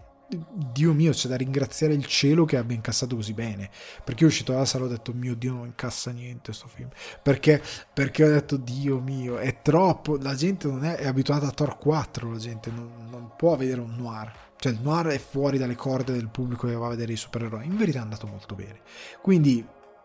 ok, sono contento, non vedo l'ora del sequel, quindi ok. Superman è un progetto che è difficilissimo da portare a schermo, è molto anacronistico, ok? Flash sfortunatamente sono preso un sociopatico come protagonista e rischia seriamente di non vedere mai la luce o di vedere la luce e di floppare tantissimo, e quindi Warner si fa malissimo e fallisce probabilmente eh, dopo tutti questi flop, tant'è che sono, vabbè lasciamo stare, eh, è un discorso troppo grande. Io credo che ehm, la wave del supereroe, come dicevo prima, sta finendo, perché come tutte le wave finiscono, è finita la wave del western, è finita la wave dei Pemplum, ehm, sono finite le wave di un certo tipo di catastrofici, i famosi film catastrofici tipo Armageddon e tutta quella roba lì, a un certo punto è finita. A un certo punto la gente ha detto, come Roland Emmerich ha fatto Moonfall, eh, persone è andata al cima a tre, cioè non gliene frega niente a nessuno di quei film, nessuno vuol più vedere quella roba lì, non ce ne frega niente, tieniteli. Cioè se io sono abituato a vedere Better Call Saul, Breaking Bad, Westworld, eh, sono abituato a vedere House of Dragon, Game of Thrones, eh, o al cinema vado in fissa per appunto per i film Marvel, o vado in fissa per una fantascienza molto più alta, tu non mi puoi far vedere Moonfall, cioè mi sento un cretino a vedere quella roba lì, è come se mi proiettassi Eh, appunto è come se tu mi riportassi in televisione, eh, ripeto, La signora in giallo, però fatto co- che hanno fatto con MacGyver e Knight Rider e altri, però moderno, però con lo stesso linguaggio, con gli stessi stilemi, cioè non funzionerà mai e poi mai e poi mai nella vita quella roba lì, è chiaro che fallirai. E, e, questi, e questo filone è destinato anche lui a smettere di avere aderenza al pubblico, soprattutto come quello che sta succedendo in Marvel. Spero che Black Panther avrà un po' più di epica, un po' come promesso dal trailer. Le cose vanno giù per le scale nel momento in cui dai più rilevanza alla commedia che alla costruzione dei personaggi. Anche She-Hulk è colpevole in parte.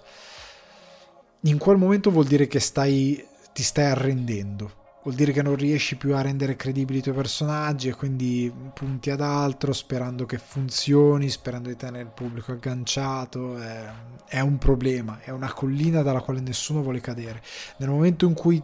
scivoli nella parodia, un genere è finito, vuol dire che non ne può più, non c'è. Come lo slasher, nel momento in cui sono iniziate a uscire le, le parodie di Scream, quel tipo di horror è morto. È morto e si è dovuto aspettare un bel po' per avere degli horror forti, perché sono andati di moda altri horror con delle wave orribili tipo Paranormal Activity e via discorrendo, Blair Witch Project eccetera eccetera, e c'è dovuto arrivare un po' prima di riuscire ad arrivare. Se domani uno fa una parodia di un film di Eggers, Eggers non la vuole, cioè Eggers è finito, cioè sappiatelo che se domani arriva una parodia, cioè una parodia di The Northman, che in verità c'è già come serie tv, se diventa popolare una cosa del genere, Eggers ha finito, cioè proprio a finire il suo cinema, finisce lì, deve fare qualcos'altro. Perché quando si arriva a quella cosa e quella cosa funziona, questa è condizione sine qua non, è come il poliziesco, dicevo prima, Una pallottola spuntata. Eh, io credo, ripeto, per Marvel secondo me duemilatrenta è la finish line del loro universo. duemilatrenta avranno fatto venti anni più o meno e abbiamo finito, ragazzi. È, è stato bello, tutti piangono, reunion, piangeranno tutti insieme e via. Perché se succede quello che su internet la gente si dice, ah speriamo torni Tony Stark anche solo co- come ologramma, è la conferma che la Marvel non sa più in assoluto come tenere le redini del suo mondo. Non credo succederà, se dovesse succedere potrebbe essere la fine, cioè potrebbe essere la dichiarazione che non sanno più come tenere insieme il mondo. E quindi... perché anche Sony, Sony con lo Spider-Verse dovrebbe farsi gli affari suoi e fare solo animazione e non fare live action, perché non sono in grado di farli. Però siccome alcuni tipo Venom sfortunatamente hanno avuto successo, continueranno. Continueranno finché non sopraggiungerà il tracollo, probabilmente. Che qualcuno dirà, oh stiamo perdendo troppi soldi, basta. Diamo soldi e fare animazioni. Per me il futuro di un certo tipo di eh, cinema supereroistico potrebbe essere nell'animazione, cioè se si investe tanto nell'animazione piuttosto che fare quegli orribili film eh, straight to video che tante volte fanno, investire tanto tipo Spider-Verse e quindi portare dei supereroi spettacolarissimi che possono fare tutto quello che si può fare nel fumetto perché diventa credibile grazie all'animazione, investire in quel medium per creare delle forme visive che siano originali per quei mezzi. Secondo me è Superman, vuoi fare un grande film di Superman, fallo animato, lo fai animato, lo ambienti nel presente come negli anni quaranta, fai un film della Madonna,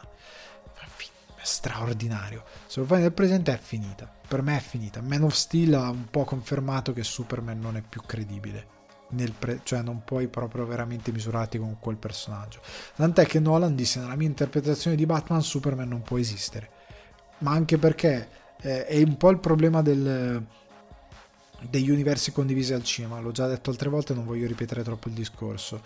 Eh, nei fumetti questi personaggi sono divisi, tu ti leggi Batman, per te l'universo è quello che ti viene descritto, se ogni tanto compare Superman è una contaminazione relativa. Quando vai a leggere la Justice League la contaminazione è relativa perché è una cosa a parte, poi tu ti ritorni a leggere il tuo mese, tutti i mesi Batman e il tuo universo è quello e a posto così. Al cinema uno dei grossi problemi di Marvel è che è tutto effettivamente, non è che puoi, io non posso guardarmi solo i film di Spider-Man o solo i film di Iron Man e ignorare tutti gli altri, perché sono di chiari collegamenti che sono fatti per forzarmi a leggere poi tutto, a guardare tutto, scusate. cosa che nei fumetti c'è ma è molto relativa, cioè se non mi leggo ah questa storia continua su Avengers numero quattordici, per dire, come succede a volte, se io non me lo leggo il mese dopo continuo a leggere Spider-Man, riprende la continuity e non me ne frega niente, cosa che però si fa sempre di meno. Però una volta si faceva così e Feige ha portato quella logica. Se nei fumetti era meno invasiva, nel cinema e nella televisione è terribilmente invasiva e i toni si appiattiscono, cioè anche The Batman The Batman, cavolo, in quell'universo lì come fa a entrare il Superman? Non può. Come fa a entrare Black Adam? Come fa a entrare eh, un coloratissimo qualsiasi altro supereroe D C? Non ce la fa, non ce la fa, è surreale, devi distruggere i toni di Batman, ed è il motivo per cui distruggeranno un po' i toni di Daredevil per far entrare in quell'universo lì, perché non puoi, ed è il motivo per cui Wilson Fisk alla fine di Hawkeye, che è la cosa più brutta, è un po' il finale con Wilson Fisk, è praticamente un supereroe Wilson Fisk, cioè ero lì che lo guardavo e mia moglie fa ma il siero del soldato è diventato un supereroe anche lui, perché viene investito da una macchina, non gli fanno niente, e... e prima era un gangster normale che sanguinava se gli davano un cazzotto, e quindi è, è imbarazzante, è veramente imbarazzante. L'hai reso più tra virgolette simile al fumetto, ma gli hai tolto credibilità rispetto a quello che conoscevo del personaggio, eh, ed è un grosso problema. Io credo seriamente che la Marvel si stia autodistruggendo per via di queste cose, però ha talmente dei fan fidelizzati e super estremisti che andrà bene fino alla fine, tutti piangeremo quando finirà l'universo, ma finirà. Feige che sarà il nuovo presidente dell'Italia per sempre, credo, perché la comprerà e a posto così, quindi io credo che sia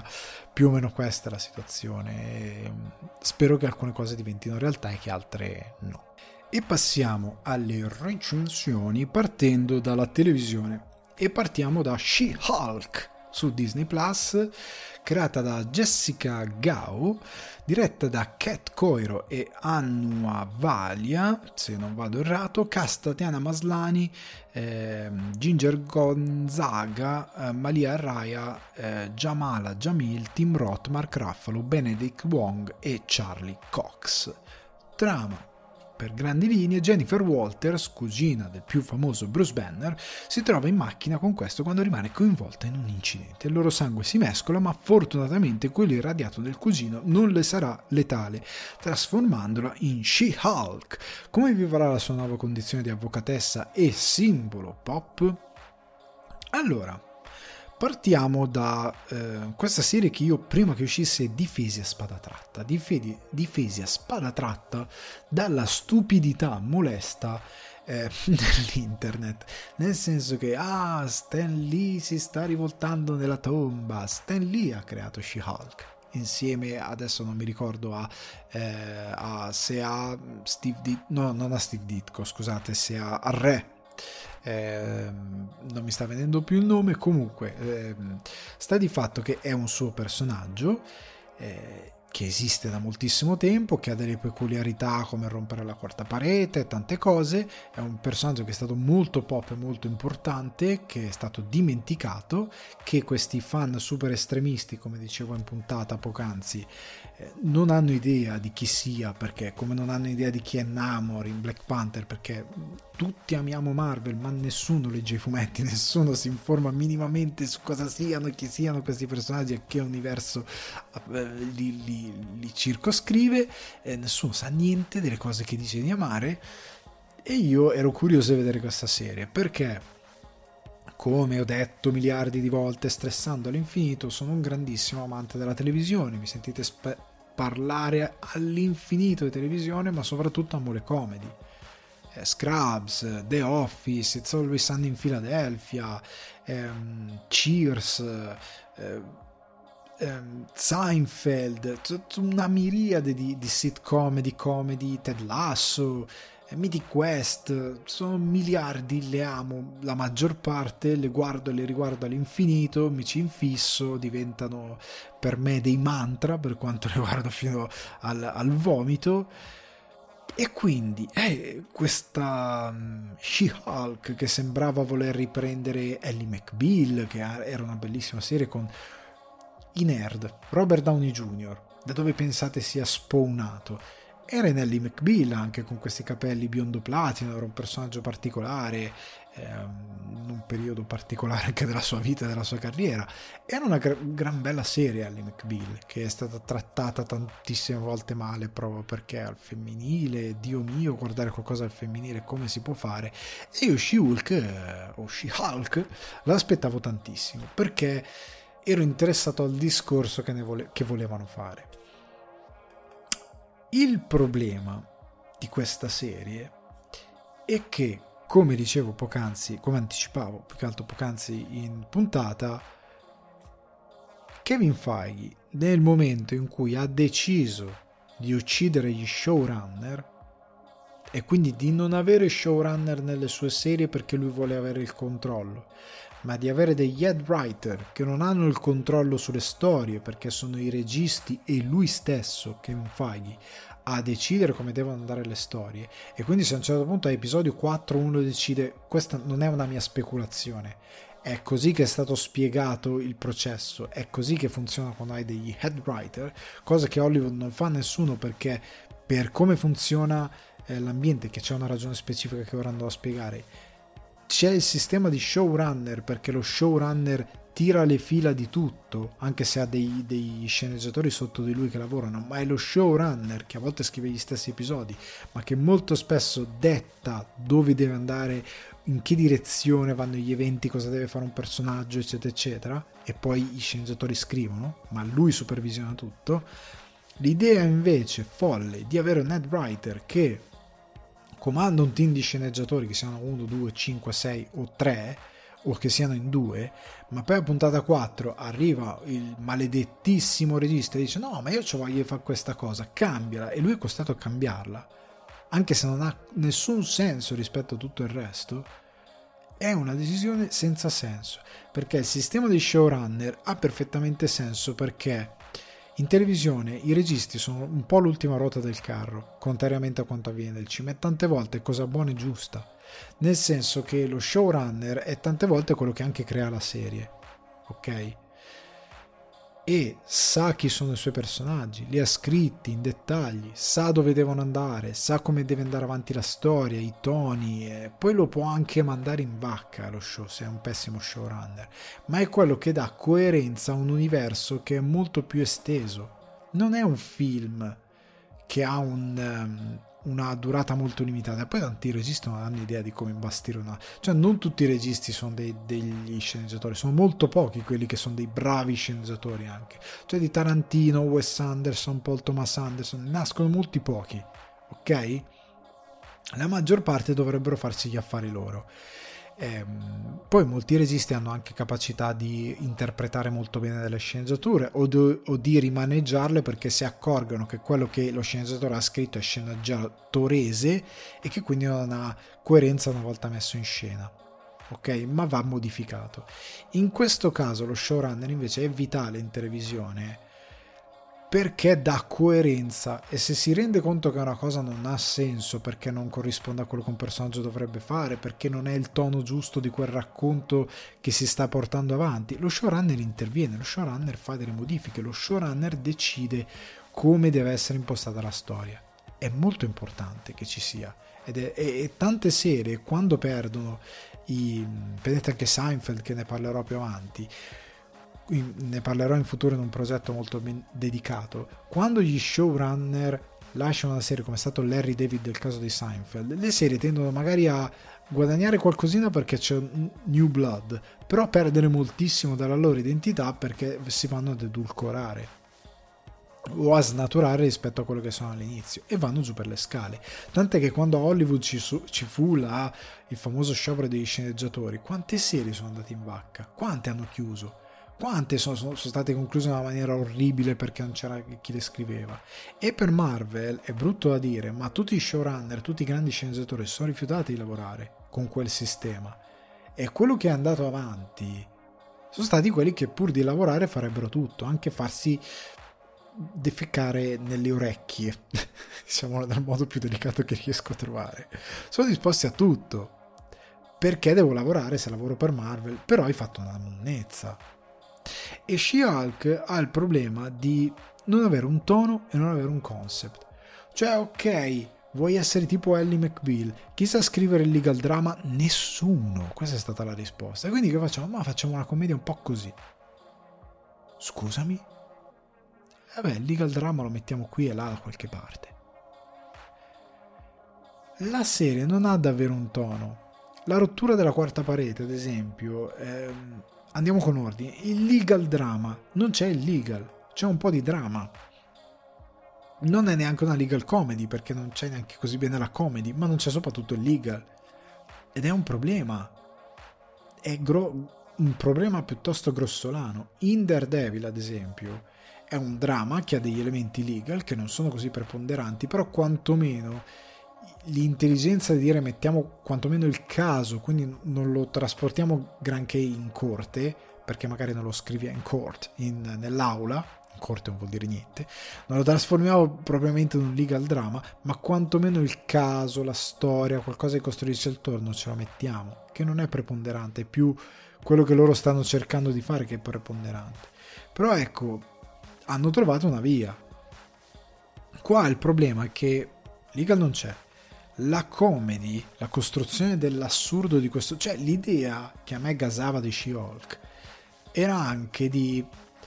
qualcosa che c'è nei fumetti, non di She-Hulk in generale, il fatto che in questo mondo dei supereroi, dove c'è Spider-Man, Doctor Strange, c'è una comicità di fondo perché ci sono anche degli eroi e dei villain un po' assurdi. Cioè nei fumetti c'è il villain dove si ritrova il villain, il bar dove si trovano tutti i cattivi, il bar dei cattivi, credo ci sia stato anche messo in qualche show o qualche film. Eh, c'è appunto questa cosa che in Daredevil c'è l'infermiera di notte che cura i supereroi, quello che fa i costumi a tutti, ci sono queste assurdità, ok? Come ci sono i supereroi che sono delle mezze tacche, che entrano nelle prese in giro dei supereroi principali e che servono per raccontare determinate cose, come ci sono. Daredevil è uno che ha affrontato dei villain orribili e spesso anacronistici, tipo Stillman. Stillman era questo tizio che, sapete qual era il potere di Stillman? Avere dei trampoli, dei trampoli idraulici, diventava altissimo, quello era Stillman. Questa armatura di metallo e dei trampoli è un, è un villain ridicolo. Se tu me lo appunto ridicolizzi, perché oggi non c'ha più senso, aveva senso in quell'area camp anni sessanta settanta dei fumetti, ma oggi è ridicolo. Se tu me lo porti oggi, come fa James Gunn con la sua Suicide Squad, il Detachable Kid, che è ridicolo, se tu mi crei queste dissonanze, mi puoi fare della gran commedia, ma devi saper fare la commedia. Non c'è questa cosa qui. Mettermi She-Hulk frustrata perché magari deve, di, deve fare carriera nel... come avvocatessa, gli capita sta cosa che è un po' riluttante perché non la vuole avere, gli metti che l'unico lavoro e l'unica volta che può avere importanza è fare l'avvocato di supereroi scalcinati, tipo quel Frog, eh, Dio non mi ricordo come si chiamava, quello che si vede poi negli ultimi episodi, quel tizio rana, ecco, con gli henchman ridicoli nel, nel suo eh, vistosissimo nascondiglio, quella cosa lì è fico. Però me lo devi fare tutta la serie incentrata su una cosa così. E mi puoi fare i vari casi e poi nel, nel mezzo, come si faceva la vecchia televisione, in background la trama principale che va. Però questa cosa non c'è. Cioè la trama principale di Hulk, di She-Hulk, scusate, spunta agli ultimi due episodi. Cioè non c'è per tutta la, per tutta la serie, non c'è la trama principale che poi ti porta alla conclusione. Ci sono situazioni episodiche che non hanno neanche una gran morale, un gran senso neanche nell'avanzamento del carattere di She-Hulk.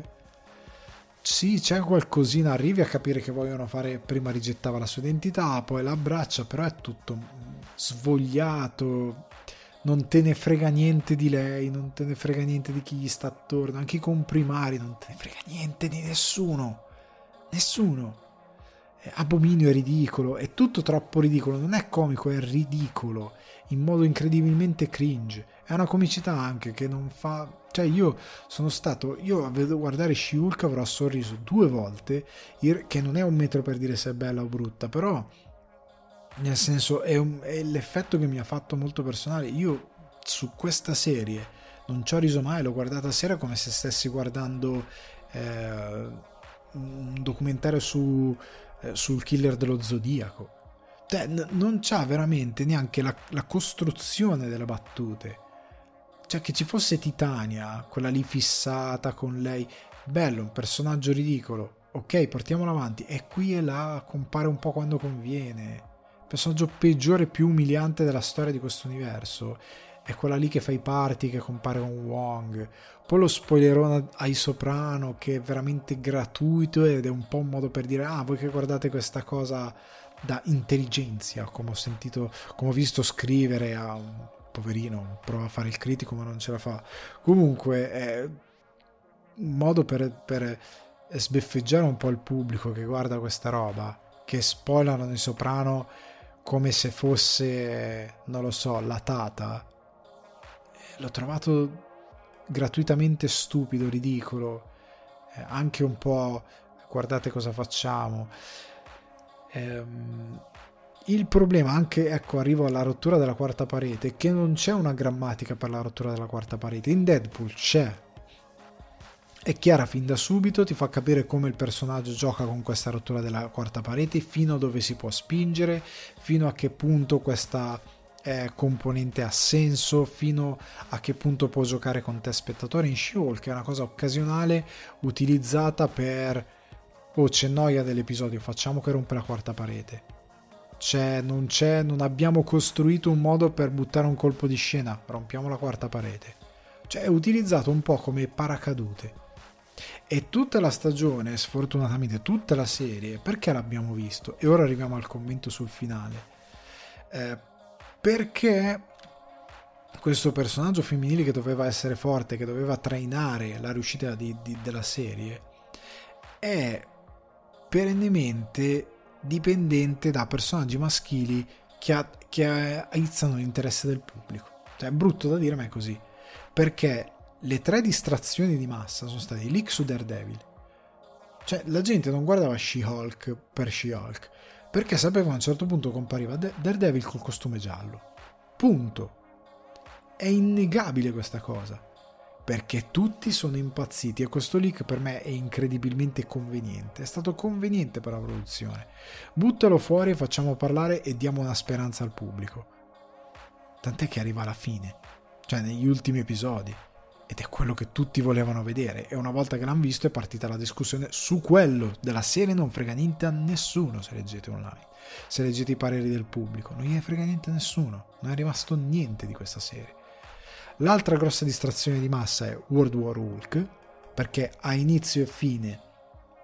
senza fare spoiler, ma ci sono due tasselli che presentano World War Hulk e che ti hypano per quella cosa lì, e quindi tu sei in hype per Hulk ma non per She-Hulk, per Hulk e non per She-Hulk. L'altra distrazione di massa è questo meta finale, che è una delle cose più buttate lì dell'universo, e non ha senso, perché ripeto, rispetto a quanto fatto lungo tutta la serie non c'è una grammatica per farci capire che c'è questo tipo di rottura della quarta parete. Oltre al fatto che, anche volendo buttarlo lì all'improvviso, colpo di scena, sembra una cosa, io mi immagino gli autori in verità dovevano essere quelli di Boris, facciamo che rompe la quarta parete, dai, tanto è una monnezza, io me lo immagino così come hanno ragionato.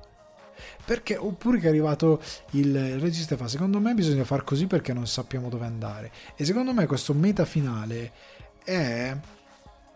l'ammissione di colpa a livello creativo di chi ha lavorato a questa serie sul fatto che non aveva idea in che, di, di quale dovesse essere la direzione di She-Hulk, perché quello che è questo meta finale è questo, il fatto di dire oh raga, abbiamo fatto una, abbiamo improvvisato una storyline negli ultimi tre episodi, non sappiamo dove andare a parare, non sappiamo come risolverla, facciamo che rompe la quarta parete e esce e viene direttamente qua, ok? Facciamo che Kevin Feige, il grande eh, il grande burattinaio, è una macchina, non che è lui. Facciamo, facciamo questa inside joke. L'ho trovata una roba di una caffonata incredibile, ed è tutto per fare foreshadowing di cose che verranno, X-Men e tante altre robe. Ma il personaggio non ha alcuna forza, non gliene frega nessuno di She-Hulk, neanche i produttori stessi, perché hanno dato rilevanza a tutto quello che c'è attorno tranne a lei. ed è degradante verso il personaggio. Cioè doveva essere lei la protagonista. La protagonista è, è l'arrivo, la battutina sull'arrivo degli X-Men, è la battutina è Daredevil, è World War Hulk, è tutto tranne lei. Lei no, abominio, lei non esiste. Lei è uno strumento per portare avanti altro, una parentesi,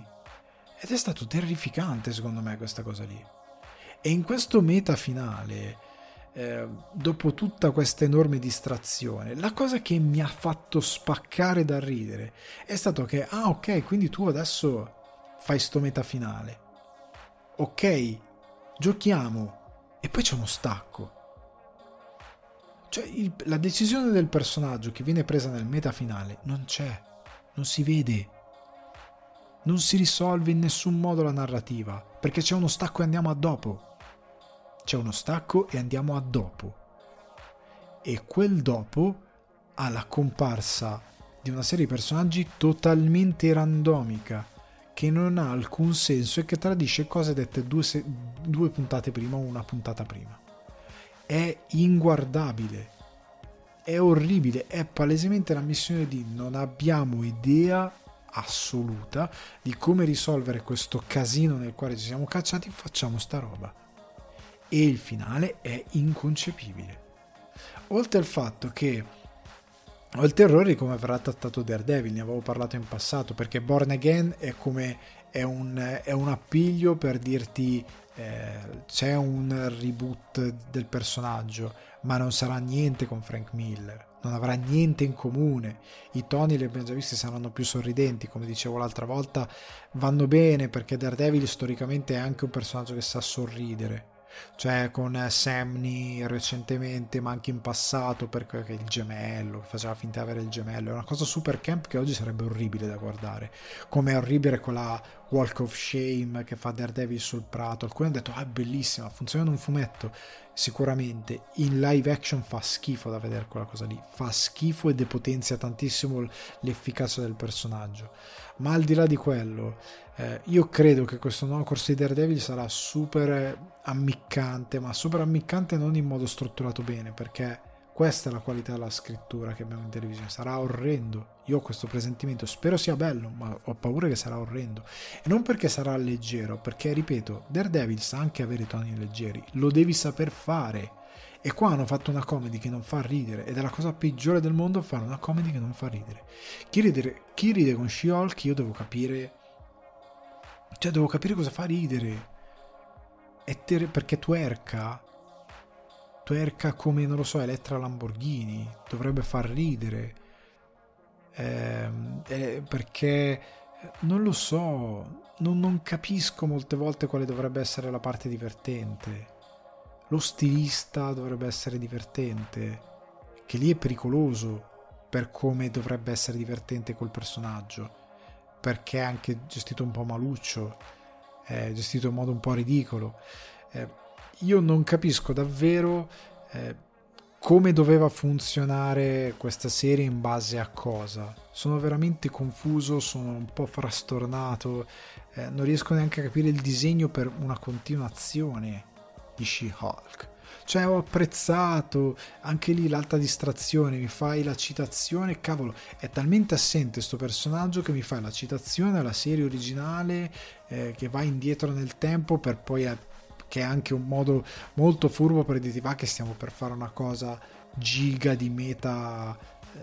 di meta televisione, quindi partiamo con questa cosa per prepararti il terreno. Peccato che tutte le puntate prima non l'hai fatto. Come eh, mi utilizzi Daredevil per parlare di maschere, di responsabilità del supereroe, di persone da proteggere, di cosa può fare, di avvocato, ma anche fuori dall'aula aiutare, che questa è la morale. In teoria il percorso di, di She-Hulk dovrebbe essere su accettare essere She-Hulk e capire cosa deve fare come supereroe, in teoria, però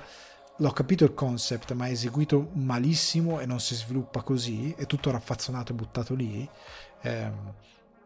ma soprattutto è orribile perché si apre con una chiacchierata con Bruce Banner, Hulk, che cerca di farle capire questo concetto, ed è un personaggio che, ripeto, come disse alla prima reaction che feci di questa serie, che è drammatico per certi versi perché si è sparato in bocca, lo dice chiaramente ad Avengers, che lui a un certo punto, disperato, si è sparato in bocca, ma Hulk ha risputato il proiettile. Eh, ha perso Natasha, perso Natasha in quella ma- maniera lì, era l'unica persona che lo aiutava, quella cosa bellissima. Eh, il sole sta calando, quella sorta di ninna nanna che le fa, e lui si calmava perché aveva un rapporto umano, non era per la ninna nanna, era per il rapporto umano d'amore che c'era delle due. E la cugina, che lei sa gestire la rabbia perché ehm, subisce determinate cose in quanto donna, che sicuramente è così, però il punto è che siccome lei ha questa cosa, lei sa gestire la rabbia, non come lui che si voleva ammazzare e che ha perso l'unica persona che amava e che lo, lo aiutava a gestire questa cosa questa cosa drammatica. No, lei gli dice proprio: sei una cautionary tale, cioè la tua storia è una, è una vaccata. Cioè è una roba che per far valere di più un concetto se ne delegittimano altri dieci, e questa cosa è sbagliatissima. Devi farmi arrivare questo concetto di un personaggio femminile forte, costruisci il personaggio femminile forte, non fai comparire Daredevil, non fai comparire World War Hulk, vai a derubricare Hulk a un ruolo minore, o comunque gli dai un'importanza tale che possa costruire un contrasto per il quale lei può rifiutare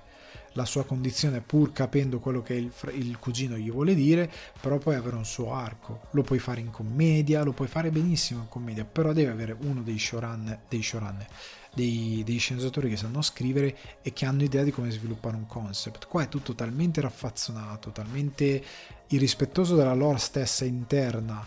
del Marvel Cinematic Universe, che, come dicevo prima, si deve appiattire, quindi anche Hulk deve, div- Hulk deve diventare un personaggio ridicolo per il bene di questa narrazione condivisa, che deve essere quanto più piatta possibile e meno introspettiva possibile, e quindi viene fuori quella roba qui. Per me è una delle peggiori comedy mai fatte in assoluto, una delle peggiori comedy di quest'anno, una delle peggiori serie di quest'anno. Di Palma d'Oro sarà sicuramente dei peggiori, ve lo dico già adesso, perché è inguardabile. Tutti sono focalizzati sugli effetti visivi. Gli effetti visivi vanno anche fin troppo bene per quello che è questa serie. Quello che non va bene è, ad esempio, la scena in cui c'è Daredevil che combatte, è orribile. La messa in scena di quel... dovrebbe essere una sorta di hallway scene alla Disney. Se Daredevil sarà fatto così, con quello che è palesemente un set orribile, con le luci blu, quei neon lì, è orribile quella scena. Non torna neanche la coreografia di lui che lancia il bastone, perché lui di bastoni ne ha sette in mano. In verità è... cioè, non torna niente, è terribile quella scena a livello di resa, di, di... mio Dio, non so cos'altro dire, perché quanto è insostenibile. Io spero che ci mettano un po' più di mestiere per quello che deve venire in futuro. Credo di no, ma questa She-Hulk è la cosa più brutta vista in televisione nel duemilaventidue, e credo da tanto tempo a questa parte. Lasciamoci però alle spalle questo brutto momento di, di intrattenimento per parlare di The Bear. La trovate su Disney Plus, è una produzione F X Hulu, creata da Christopher Storer, che è anche regista di molti episodi insieme a Joanna Calo. Cast: Jeremy Allen White, Ebon Moss Bacharach, eh, Ayo Edebiri, Lionel Boyce, Lisa Colonzayas, eh, Edwin Lee Gibson, Richard Esteras, Abby Elliott, Joe M. Cervantes, Oliver Platt e John Bernthal. Trama: Carmi è un giovane astro nascente della cucina d'alto livello che torna a Chicago per gestire il disastroso Italian Beef Sandwich Shop dopo il suicidio del fratello maggiore. Troverà debiti di ogni sorta e forma, uno staff anarchico e il chiassoso e umorale Richie, il migliore amico dello scomparso Michael, che renderà la sua impresa un inferno. Allora, due note prima di entrare nella recensione: otto episodi, durata media di venticinque a trenta minuti, eccezione dell'ultimo episodio che è di quarantacinque, ma ne vale tutta. E iniziamo a parlarne, perché di questa serie c'è stato un bel buzz qui e là, addirittura ne ha parlato il Post. Sono rimasto, ho visto che il Post ci ha fatto un pezzo, ho detto mio Dio, è, così, è arrivata così che anche il Post gli ha dato attenzione, e ho detto va bene, va bene, che roba. In tutto mentre io nel frattempo la stavo finendo, dicevo cavolo, ne voglio parlare, parliamone ora. Allora, vi dico già, questa va nel divano d'oro, questa è una delle migliori serie del duemilaventidue, è una delle migliori serie che ho visto negli ultimi anni. È incredibile come in otto episodi, dalla durata di... ce n'è uno che dura venti minuti, venti minuti compresi i titoli di testa, cioè scusate i titoli di coda, venti minuti,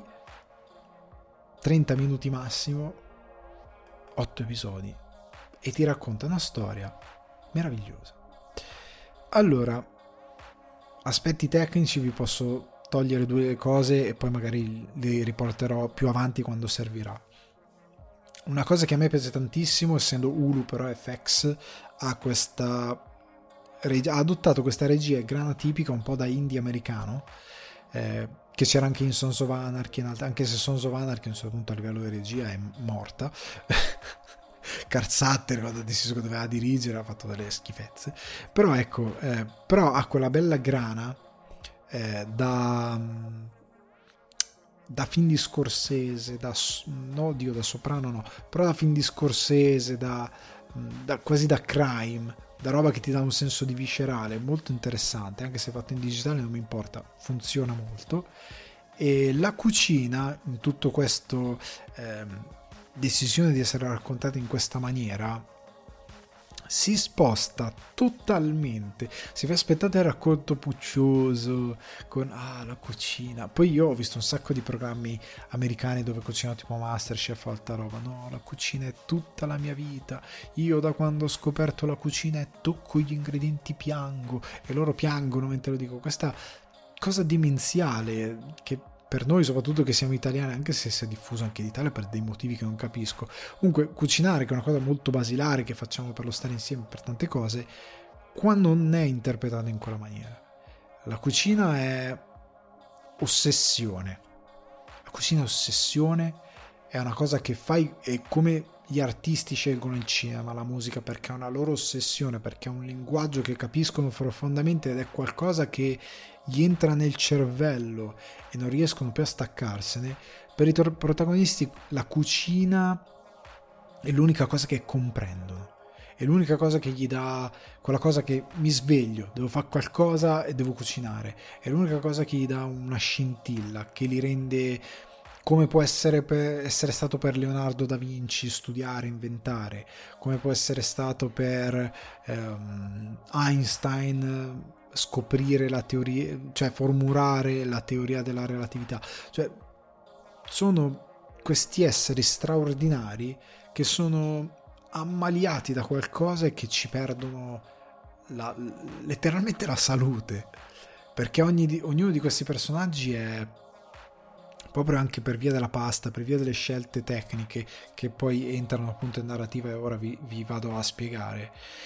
eh, loro ci vedono in questa cosa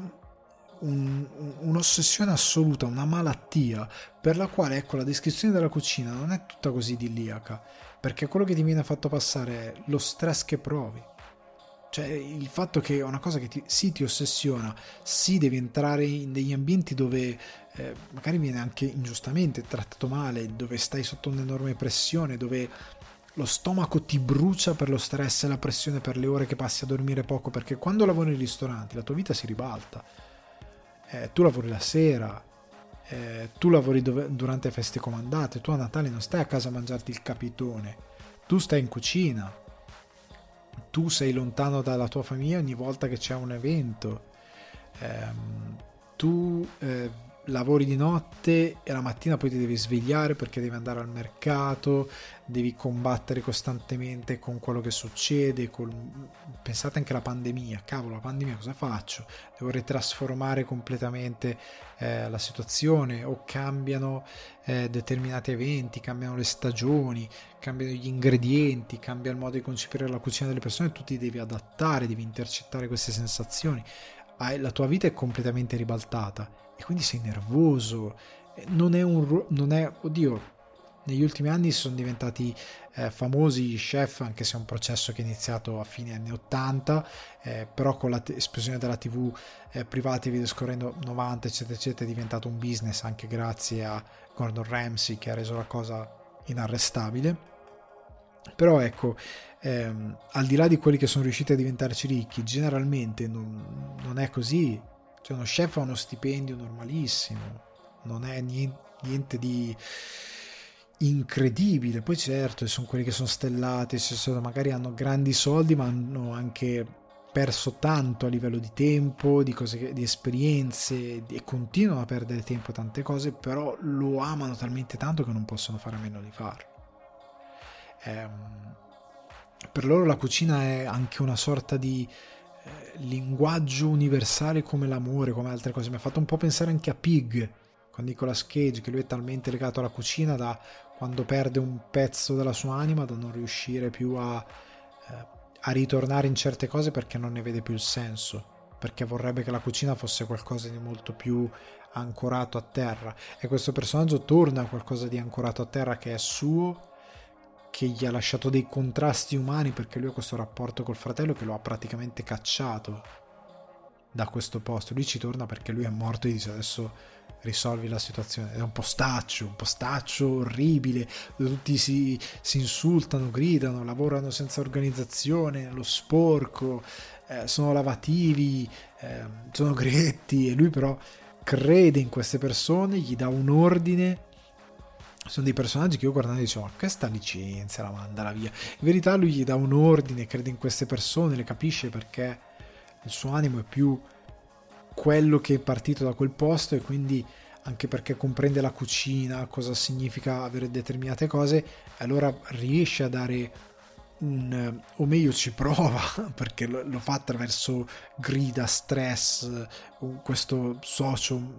questo amico di Michael che gli ha lasciato, che è un folle, un, veramente un personaggio da soprano per certi versi. Ecco, è un po' scorsesiano, un po' crime anche nei toni questa, questa serie. E lui deve affrontare tutte queste cose, deve affrontare il dramma di avere il fratello che si è ammazzato, deve affrontare il dramma di avere determinati contrasti, deve affrontare il fatto lui come l'altro, eh, la chef più giovane che lo segue, che vuole venire lì a lavorare perché ha delle motivazioni ben particolari, deve affrontare il fatto di essere enormemente difettoso, di essere stato in parte traumatizzato e distrutto dall'inseguimento del suo sogno, eh, di avere appunto questa collaboratrice che anche lei stessa ha delle deformazioni, delle ehm, sogni ai piatti. Poi ecco, come fanno vedere la cucina, molte volte non c'è eleganza nel far vedere la cucina. L'alta cucina sembra duemilauno Odissea nello spazio, ti mette un po' ansia. Eh, la, i piatti sono inquadrati cameramano, ehm, molto, in modo molto caotico, anche quando loro lavorano, cameramano, stacchi di montaggio, eh, ti, ti prende a schiaffi, ti, ti dice. A un certo punto ho visto il primo episodio, ero in iperventilazione, ero lì che facevo, cavolo che casino, Boni, e io ci sono stato in una cucina, è così, gente che ti insulta, no ma che cacchio fai, gente che grida, è disfunzionale certe volte come ambiente, soprattutto quando stai in ambienti che non sono, che non hanno un, un ordine di un certo tipo. eh, A volte i piatti sono istantanei, o fotografie buttate lì, tam, tam, tam, tam, che vanno a, a un ritmo sincopato, e molto, è molto jazz la cucina, ecco, anche quello, è molto improvvisazione, nonostante tu abbia un ordine, perché devi eh, risolvere dei problemi, risolverli subito, devi far fronte con l'imprevedibilità della sala, dei clienti, per quanto anche nella gestione della sala ci siano delle tecniche, però tante cose sfuggono al tuo controllo. E io ne ho viste tante di robe imprevedibili. È un racconto che appunto sfrutta, passa dalla camera a mano al piano sequenza. C'è un episodio di venti minuti che ho controllato, è, è, è stato girato in quattro cinque take, cioè hanno dovuto fare quattro cinque take, è l'episodio sette, venti minuti piano sequenza, ed è una delle poche volte in cui il piano sequenza non è una guappata per fare una cosa fica, ma è una roba utilizzata con un senso narrativo, che tante volte ci dimentichiamo che il piano sequenza deve avere un senso narrativo e non deve essere solo il gesto tecnico. E qua è un gesto tecnico che ha un senso narrativo, ed è meraviglioso, perché ti dà il senso di nervosismo di quella cosa che sta accadendo, e tu fai anche fatica a elaborare alcune situazioni emotive che attraversano i personaggi, sei un po', fai porca, è, è successo tutto troppo veloce, sono venti minuti che ti sembrano quattro, per come è d'impatto, è incredibile questa cosa. Eh, e poi ha dei momenti in cui eh, chapeau al protagonista Jeremy Allen White, che nel suo rappresentare questo protagonista che ha incubi, che ha disturbi del sonno, che avendoli vissuti lo capisco tanto. A livello psicologico devo dire la verità, questa serie mi capisce e io capisco la serie, perché eh, tante cose le ho provate, tante cose le, le, le provo, eh, un certo tipo di rapporto con un certo tipo di impetuosità, di rabbia, un certo tipo di rapporto con disturbi che ti portano a non dormire bene. Eh, questo personaggio è martoriato per certi versi, per quanto sia incredibilmente bravo e talentuoso. Io non mi ci rivedo in quella cosa, eh, non è quello, mi ci rivedo nei disturbi. Eh, però ecco, Jeremy Allen White, che alcuni conosceranno per eh, oddio, una serie che non mi sta venendo in mente, comunque è una serie molto eh, famosa, sta di fatto che qua fa un lavoro incredibile e nell'ultimo episodio ha questo momento di camera su cavalletto, quadratura fissa, si stringe su di lui, lui parla. Per la prima volta in otto episodi lui si apre tanto a livello verbale, ed è anche un'altra cosa nella quale mi ci rivedo, perché qua sono un verboso, perché è un podcast, se sto zitto ragazzi è finita. Però ecco, in questo momento sto facendo una cosa che mi ossessiona, quindi sono molto energetico, però io sono, tendo ad essere un po' come lui nel, nel mio privato, molto introverso, molto poco verbale, più riflessivo. E questo personaggio così meravigliosamente interpretato in questa maniera per otto episodi, sette episodi, nell'ottavo episodio esplode in questo monologo meraviglioso, ben eseguito, incredibilmente commovente e di grande impatto, e che snoda le ultime cose che c'erano da snodare del personaggio, e che è potentissimo, meraviglioso. Chapeau per me, Jeremy Allen White stratosferico. Ed è interessante, ecco, una cosa sulla cucina che eh, ti può far capire come valorizzare delle persone, anche delle persone che non per forza sono degli ultra professionisti, possa portarli lontano. C'è quello che fa il pasticcere, che si infissa talmente tanto con certe cose perché qualcuno gli dà la possibilità di farle, che va oltre. Ehm, i classici chef che tu diresti questo qua non, non, non sa girare una frittata, che improvvisamente hanno valore perché qualcuno crede in loro, nonostante loro non credessero in chi arriva, perché nella cucina c'è questa sorta di cameratismo, come in tante cose, che inquina un po' l'ambiente. Una serie meravigliosa, ragazzi. Otto episodi, ripeto, venticinque a trenta minuti, l'ultimo quarantacinque, ve la guardate, ve la sparate in un paio di giorni massimo, e vi divertite un sacco nel farlo, e vi appassionerà un sacco, oltre al fatto che è una soundtrack incredibile. Dal rock classico al rock più alternativo, dagli anni ottanta agli anni duemila, eh, Radiohead, Pearl Jam, eh, su Fian Stevens, è bellissimo, su Chicago. Poi eccoci, siamo in una città, siamo a Chicago, eh, una città fredda, una città di, di neve, una città anche che ha dei, dei grossi problemi a livello anche a volte di criminalità, eh, poi ci porta in questa realtà italoamericana che non è banale nel suo essere raccontata, che si racconta anche nelle sue eh, idiosincrasie, questi americani di centoquarantesima generazione italiani che sono convinti di essere italiani ma non lo sono, e questa cosa a un certo punto viene anche fuori, ehm, e che agiscono in modi che sono inconcepibili, e beh, però sta di fatto, ecco, che io l'ho amata. Secondo me difficilmente qualcuno di voi mi potrà dire no, però a me ha fatto schifo, a me non è piaciuta. È una bellissima serie che ha una scrittura molto semplice negli avvenimenti, che non è non si costruisce tanto su eh, qualcosa di losco da scoprire, ma nello scoprire i personaggi, nel vedere come vivono il loro rapporto con la cucina e con questo posto che è da risollevare, perché è distrutto e continua a essere distrutto, e ogni puntata succede qualcosa di deflagrante che manderebbe a casa chiunque. Cioè, ecco, un'altra cosa che ti vuole raccontare è questo, eh, la cucina come filmmaking eh, o qualsiasi altro in, in grandissimo e eh, lavoro che può essere di grande ispirazione, che può avvicinarsi all'arte, ha di mezzo fatiche, gioie e dolori che sono per alcuni distruttivi, eh, nel senso che devi affrontare delle sfide che ti possono piegare, che ti possono far passare momenti di stress che veramente ti mandano letteralmente fuori di testa, e questa serie te lo racconta, dicendoti guarda che è così, non è quella roba lì, e quella roba lì viene anche mostrata, ok? E, e uno dei raccon- viene, viene mostrata in, nelle sue due iterazioni che conosciamo oggi, l'alta cucina idealizzata, che però è un'altra cosa, e l'aspetto televisivo della cucina, vengono mostrate in maniere geniali e stupende. E io credo che sia uno dei miglior prodotti mai dedicati alla cucina, eh, che vuole a- parlare di questi personaggi molto difettosi, molto rotti, difettosi nel senso che hanno dei problemi e um, che dovete accettare, perché significa anche accettare i vostri i problemi, non proiettandoli su di loro, ma semplicemente a- ac- ascoltandoli. E è una serie meravigliosa, io vi invito a guardarla, visto che si parla tanto di salute mentale, via discorrendo. The Bear è anche fondamentale per,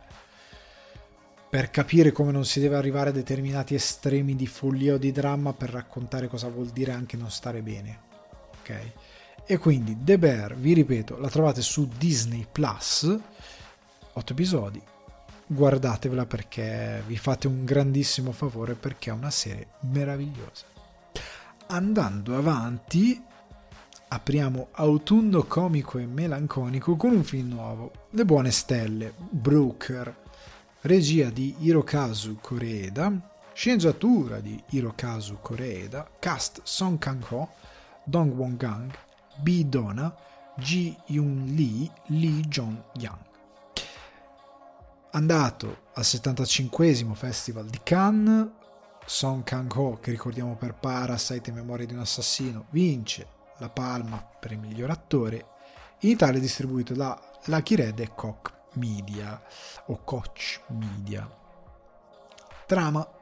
è la storia di Sang Yong, eh, gestore di una lavanderia e volontario per la chiesa locale, e Dong So. I due hanno un business illegale, ovvero il traffico di bambini abbandonati nelle baby box per il mercato nero delle adozioni. So Yang, dopo aver abbandonato il figlio, torna quasi pentita, decidendo di supervisionare l'adozione del bimbo e racimolare qualche soldo. In tutto questo i tre sono seguiti dalla polizia, che indaga su di loro. Allora, partiamo da... dimentichiamo la questione che ho detto inizio puntata e parliamo solo del film. Allora... Ehm... come poi dirò per Triangle of Sadness, io sono andato a vedere questo film come Triangle of Sadness senza leggere recensioni, senza guardare trailer. Oddio, Triangle of Sadness il trailer l'avevo visto, questo no. Sono andato al cinema per quanto riguarda questo Vergine senza sapere niente. Di Koreeda qua avevo parlato del eh, delle, il film sulle sorelle era Three Sisters, Four Sisters, non mi Our Sister, credo fosse Our Sister il titolo, adesso non mi ricordo. Qua avevo parlato di quello quest'estate, credo proprio per primavera, questa è primavera, primavera in Oriente. Eh, ho visto poco altro di Koreeda, non ne sono un espertone, non sono uno che ne conosce i temi eccetera eccetera, ho visto anche Shoplifter, eh, quindi ho visto pochino, eh, però io credo che a lui piaccia tanto parlare della famiglia, questo sto intuendo. E anche qua parla di una famiglia costruita, di famiglie che non ci sono, ehm, e prende in esame questi tre personaggi, anzi questi in verità cinque personaggi, perché anche due, le due poliziotte che seguono il caso hanno un ruolo molto importante nel parlare di, ehm, di famiglia, ma di figli e responsabilità verso i figli, ed è una cosa che avrò il bias di chi è diventato genitore, ma mi ha toccato molto. Ecco, disinnesco una cosa dopo aver detto questa cosa: io non vi dirò mai eh se non siete genitori non potete capire. No, il film lo potete gradire anche se non siete genitori, è un film che, se siete degli esseri umani e avete un cuore decente, non fate schifo, potete perfettamente capire e, e, e provare empatia e affezionarvi alla storia, perché comunque la storia parlassi di famiglia, ma descrivendo molto bene i personaggi, rendendoli molto sfaccettati, mettendo sul tavolo molte questioni riguardo appunto le responsabilità verso i figli, eh, cosa significa ehm, la costruzione di una famiglia, cosa significa risolvere determinate cose, eh, e mette sul tavolo diverse cose di questo, eh, in questo range di queste discussioni, pur che non avete figli lo potete capire, è una cosa molto umana, ma soprattutto nel, nel contesto di tutta questa cosa costruisce anche un, un caso poliziesco alle spalle, perché c'è, ehm, succedono determinate cose che coinvolgono uno dei personaggi, che quindi snodano la storia verso un picco drammatico che non riguarda solo la famiglia, ma anche eh, determinate conseguenze che devono affrontare i personaggi. Sta di fatto che eh, diciamo, non vi dirò mai quella cosa sull'essere genitore, perché io credo che l'essere genitore semplicemente vi accende qualcosa di atavico che è insito nell'essere umano, comunque ne, ne, negli animali, quando è il momento in cui, diciamo, hanno determinate responsabilità. Nell'essere umano ha una forza maggiore perché siamo più evoluti, però questo qualcosa di atavico che ti accende ti rende molto più sensibile a certe cose, quindi se avete figli è ovvio che l'argomento vi toccherà molto di più. Eh, tipo ad esempio io, la scoperta delle baby box, che sono queste eh, letteralmente delle box nel muro, come se fossero dei cassetti. Avete presente quando nei film ci sono quei cassetti della lavanderia dove mettere la roba, che poi va giù lungo un tubo? Non c'è il tubo, grazie a Dio, però sono questi cassetti che si aprono, dentro c'è una cesta, illuminato, e questa camera di sicurezza, così chi è di turno può vedere se qualcuno lascia un bambino, nel quale se proprio devi abbandonare un bambino vai in queste ehm, chiese, opere caritatevoli, almeno le lasci in un posto sicuro e il bambino non, non, non rischia di morire, quantomeno in un posto sicuro dove sicuramente qualcuno lo accudisce. Certo, sfortunatamente finirà in adozione, perché anche l'altro tema è l'adozione. Relativamente si parla anche di un sistema che non funziona, anche se ci, ci, ci si concentra su altro, eh, però ecco, apre a questi temi. Ah, scoprire, dicevo, questa baby box mi ha un attimo detto porca miseria, anche lì ti metto un contrasto, dici che roba incredibilmente pragmatica e fredda, però dici che roba incredibilmente pragmatica e fredda e quindi utile, e che potrebbe risparmiare determinati drammi. Eh, però è una cosa pragmatica e fredda che si basa su comportamenti umani che sono molto irrazionali, che sono capibili, che dipendono dalla paura, che dipendono da situazioni sociali particolari, che dipendono da tante cose e sono complessi. Eh, il film in sé per sé, ecco, mi ha... anche, cioè ti introduce anche all'argomento di diventare qualcosa, cioè cosa significa per un, una persona avere determinate possibilità, avere una famiglia o non averla, essere abbandonato piuttosto che essere eh, a crescere in, un argo, in una famiglia che ti ama semplicemente, indipendentemente da come è composta, ma semplicemente di avere qualcuno che si prende cura di te, che è responsabile di quello che sei, può determinare fortemente cosa sarai da grande, perché la cosa più disfunzionale che puoi vivere è crescere orfano, è perché ti danneggia mentalmente, cioè il film si andava a dire quello che ti crea mentalmente è una violenza talmente pesante che è molto difficile che tu poi possa riuscire a diventare qualcosa, ed è terribile questa cosa che ti viene raccontata. e... e ti viene raccontata attraverso una madre che abbandona il figlio, che poi prende determinate scelte che da una parte dici è la scelta giusta, da una parte dici è una scelta orribile, perché appunto ci sono cose sfaccettate, dall'altro c'è il protagonista che ha vinto la Palma d'Oro, che è un padre che però ha a sua volta delle colpe e che non ha e che ha interpretato in una maniera diversa la sua responsabilità di padre verso una figlia, e quindi è ti propone diverse sfaccettature, secondo me affrontate tutto molto bene, intrecciate molto bene, che chiude in maniera molto intelligente, e, um, da un destino molto particolare e molto inesorabile a certi personaggi, soprattutto se non prendi certe scelte, ed è un film che ti fa sorridere, moltissimi casi ho riso di puro gusto, eh, quei sorrisi anche un po' ehm, perché sono situazioni molto molto accurate, molto particolari, e in altri casi mi ha commosso tantissimo. Ehm, sono uscito provato dalla visione, ma in maniera positiva, perché ho empatizzato tantissimo con tutti questi temi, e senti quella cosa del relay che dicevo prima, forse il pubblico non che non possa, io non dico mai il pubblico non può capire, se, no, se non sei genitore non può capire, puoi assolutamente capire, e che ci sono delle sfumature, e ci sono delle sfumature che l'esperienza ti dà, indipendentemente dalla genitorialità, genia, genitorialità o meno, cioè nel senso che, eh, come dicevo quando in Five Came Back, a un certo punto uno di questi registi, John Hughes, se, se non mi ricordo male, ha documentato un campo di concentramento, e lui dice: io ne avevo sentito parlare, io e i miei uomini ne avevamo sentito parlare, lui era un soldato in quel momento, aveva attorno dei soldati, ne avevamo sentito parlare, ma non sapevamo fossero reali, non eravamo sicuri e soprattutto non avevamo idea di cosa fossero. Vederli ha cambiato enormemente me come persona e chi era con me, cioè, ho visto delle cose, ho, ho avuto l'istinto di documentare determinate cose perché andavano raccontate, perché mi sono reso conto che era qualcosa di talmente grande che... E tu spettatore, io mi ricordo le sensazioni anche da ragazzino, vedere determinate cose e sentirmi raccontare determinate cose, quanto mi ha segnato e quanto mi ha formato come persona,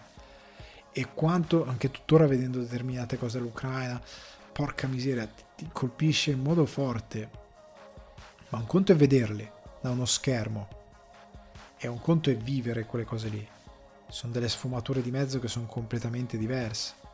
salgono delle paure, degli istinti, e hai una comprensione dell'umanità che è un livello diverso. La stessa cosa per l'essere genitori, capisci delle paure, capisci degli istinti, capisci molti eh, molte sfaccettature dell'animo umano che raccontarle ci puoi arrivare fino a un certo punto, eh, puoi provare un'empatia molto lim- cioè non molto, però relativamente limitata, perché l'esperienza dive- diretta, provare in prima persona certe cose ti cambia fortemente. Io molte volte scherzando dico, magari a voi, magari anche dei miei amici, dico da quando sono genitore per certi versi io sono cento per cento conscio di essermi rincretinito su certe cose, ne sono conscio, perché ti scattano, come diciamo, un relè ehm, su cose ataviche, su istinti atavici che improvvisamente fa plac e, e cambi come persona su, alcuni, su alcune cose, perché le paure, le ansie, determinate responsabilità sono diverse. In questi film le ho riviste, la responsabilità che ti sorge verso un bambino, eh, che inizi non come frase fatta ma seriamente a formulare: se io da domani devo dormire tre ore a notte pur di garantire qualcosa eh, di buono a questa creatura, lo faccio. Eh, nel senso che anch'io stesso, eh, una delle cose, ve lo dico in modo molto personale, ma che serve per descrivere il film, cioè nel senso che eh, a un certo punto tu dici, eh, qualsiasi scelta che prendi inizi a sentirti responsabile, perché un conto è essere responsabile di te stesso, sei più senza paura se sei responsabile solo di te stesso, perché per quanto possa diventare complicata la, la vita anche nella crescita, è limitatamente impattante. Nel momento in cui hai un, una creatura che capisci che tutto il giorno, tutti i giorni dipende da te, e il suo futuro dipende da te, il fatto che possa avere problemi psicologici da grandi, che possa odiare per determinati eh, percorsi di crescita che non gli hanno impedito di vivere bene. A un certo punto uno dei personaggi dice: vogliamo schermarlo dalle cose brutte. Questo istinto è vero, è reale, e lo dice un personaggio che non ha propriamente fatto quel mestiere, e che non sta propriamente facendo quel mestiere, lo sta facendo molto relativamente. E determinati istinti divengono, determinati pensieri, determinati ehm, voglie di fare det- co- certe scelte, certe cose perché tu vuoi il meglio. Cioè io le notizie anche di politica le recepisco su un piano completamente diverso, perché non cadono su di me, cadono su chi viene dopo di me, ed è mio dovere dargli dei mezzi che non sono le carte orribili che ho avuto io quando sono cresciuto. Sono responsabile io di quella cosa lì, e per me è una grande responsabilità. Poi c'è chi se ne frega altamente, da fuori non gliene frega niente quasi a nessuno, però tanta gente ha questo istinto, e il film ti educa e ti mostra quello. E secondo me Coreda ha fatto un lavoro meraviglioso, sia in sceneggiatura sia in regia, perché poi non è un regista propriamente banale su certe, su come mettere in scena certe storie. Non è particolarmente virtuoso, ma non è neanche buttato via. Eh, devo capire se il film mi ha colpito di più perché ho empatizzato con molti argomenti o perché effettivamente è raccontato molto bene. A prima visione vi posso dire che è raccontato, che ti deve dire tante cose molto complicate e ve le dice tutte,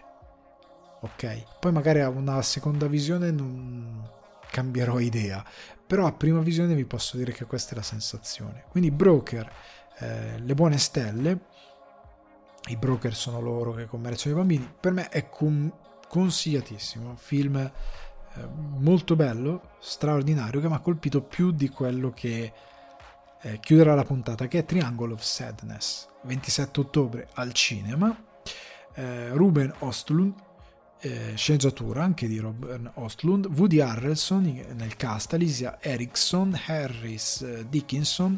eh, Sharby Dean, Vicky Berlin o Berlin, sarebbe curioso sapere come si pronuncia, Dolly De Leon, eh, Zlatko Buric, Amanda Walker. Vincitore della Palma d'Oro a Cannes, celebratissimo, distribuzione d'Italia Teodora Film, un film che è stato accolto con grandi entusiasmi. La trama, una crociera per super ricchi, naufraga disastrosamente lasciando i sopravvissuti intrappolati su un'isola. Tra influencer, capitalisti di varia natura e membri della crew si generano nuove gerarchie. Allora, mi devo un po' spaccare in due su questa recensione. Ehm, sono un po' stordito ancora su Triangle of Sadness, non perché il film sia complesso, tutt'altro. Sono stordito sul perché sia stato accolto così bene, nel senso, e ora cercherò di, di darvi la mia quadra, perché a me il film è piaciuto, nel senso che io lo reputo un buon film, non lo reputo un grande film, nel senso che mi sono chiesto chi altro ci fosse in lizza per la Palma d'Oro, perché seriamente ho detto potrebbe essere il Nomadland di Cannes, nel senso c'è talmente poca competizione che questo film sembra grandioso. E il motivo è perché formalmente è un buon film, cioè a livello di linguaggio la regia è, ha un buon linguaggio, è formalmente basilare per certi versi. Io non mi aspetto, quando dico questo non è perché mi aspetto dei virtuosismi particolari, semplicemente mi aspetto, ed è un film che citerò più volte per determinate ragioni, come in Parasite, uno studio visivo che sia più interessante, che mi tenda a sottolineare con più grazia e intelligenza quello che il film mi vuole dire e che mi spinga a ragionare anche a livello visivo. Questo film non fa granché questa cosa, è molto cafone, nel senso che ti deve dire dei concetti, te li dice schietti schietti, e anche a livello visivo è molto, ti voglio dire questa cosa, te la dico così, in modo super didascalico al duemila per cento, e anzi al duemila per mille, diciamo così, vabbè, lasciamo stare. Sta di fatto che non è così interessante. Prendete anche una, l'ultima puntata di House of Dragons con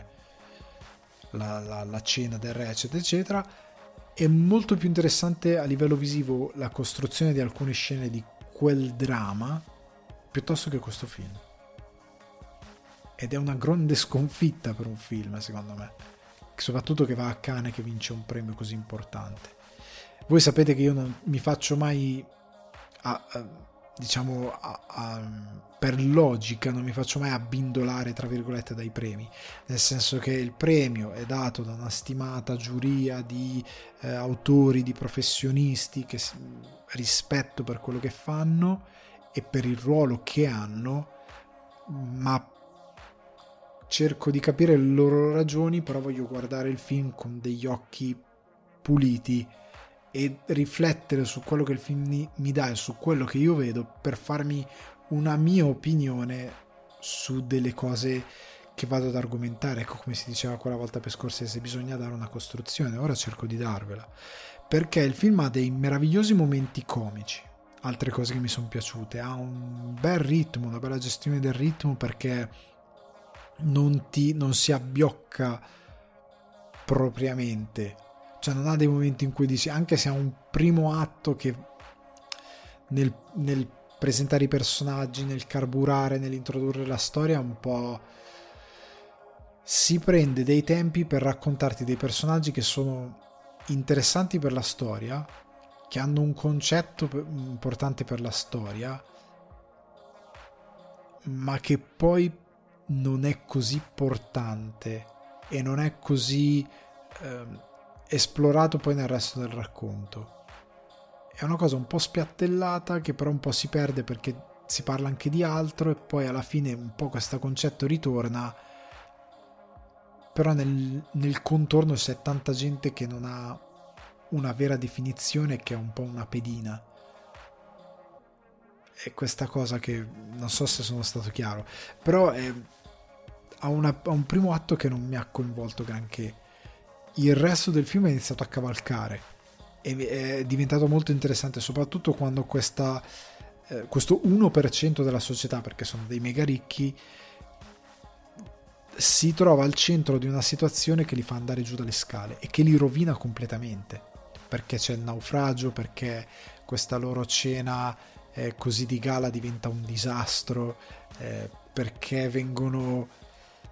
in modo, per me un po', ripeto, è una comicità che ho trovato triviale, non nel senso, amando il demenziale non è che mi sono scandalizzato, è, è abbastanza all'acqua di rose, però è, nel vedere questi ricchi trascinati nel, nei liquami, nei loro liquami, diciamo così senza fare spoiler, non l'ho trovato così soddisfacente. È stato divertente, però è, muore un po' lì, cioè è un po' una vendetta stupida, è un po' come quando eh, uno gode nel vedere uno che ha più di lui che buca la gomma del S U V, non so come dirvelo, è una cosa eh, un po' patetichina, cioè nel senso è un tipo di protesta un po' eh, un po' infantile, un po' da ragazzino delle scuole superiori, perché questo film nel prendersela contro l'uno per cento, cioè con chi ha tanto, mette in, in campo una protesta molto vecchia, cioè appunto questo, la morale del film è molto vetusta e sembra formulata da un ragazzino delle superiori che fa il rappresentante di istituto, è super in fissa con la ribellione, il pugno alzato, e poi c'è il papà che lo va a prendere col B M W fuori da scuola, che capisci che è la ribellione contro il papà che c'ha i soldini,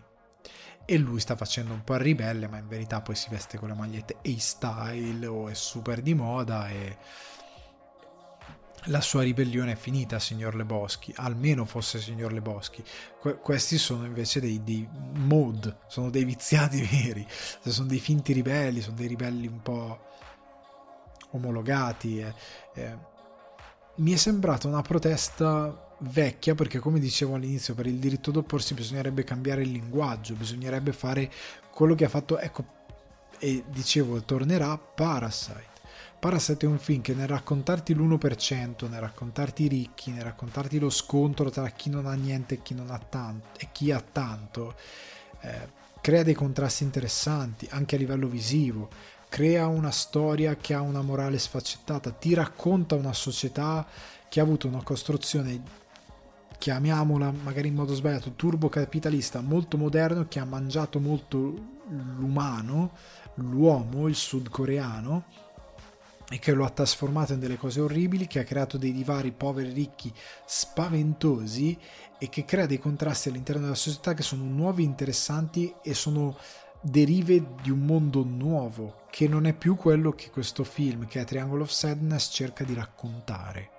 Il mondo di Triangle of Sadness è quello di dieci, quindici, venti anni fa, anche trenta, è una discussione da quindici, venti, trenta anni fa che non è più attuale, che non è più eh, è, ecco, è una discussione che forse non siamo ancora pronti a cambiare i toni perché non abbiamo ancora capito, ma devi spostarla su un livello diverso, eh, non puoi semplicemente dissacrare in modo così eh, in modo così appunto infantile, in modo così stupido in certi, sen- in certi sensi, che vuole essere eh, vuole avere un, uno sguardo sofisticato, ma prendere in giro il modello perché è un po' vanesio in quello che fa, eh, prendere in giro gli influencer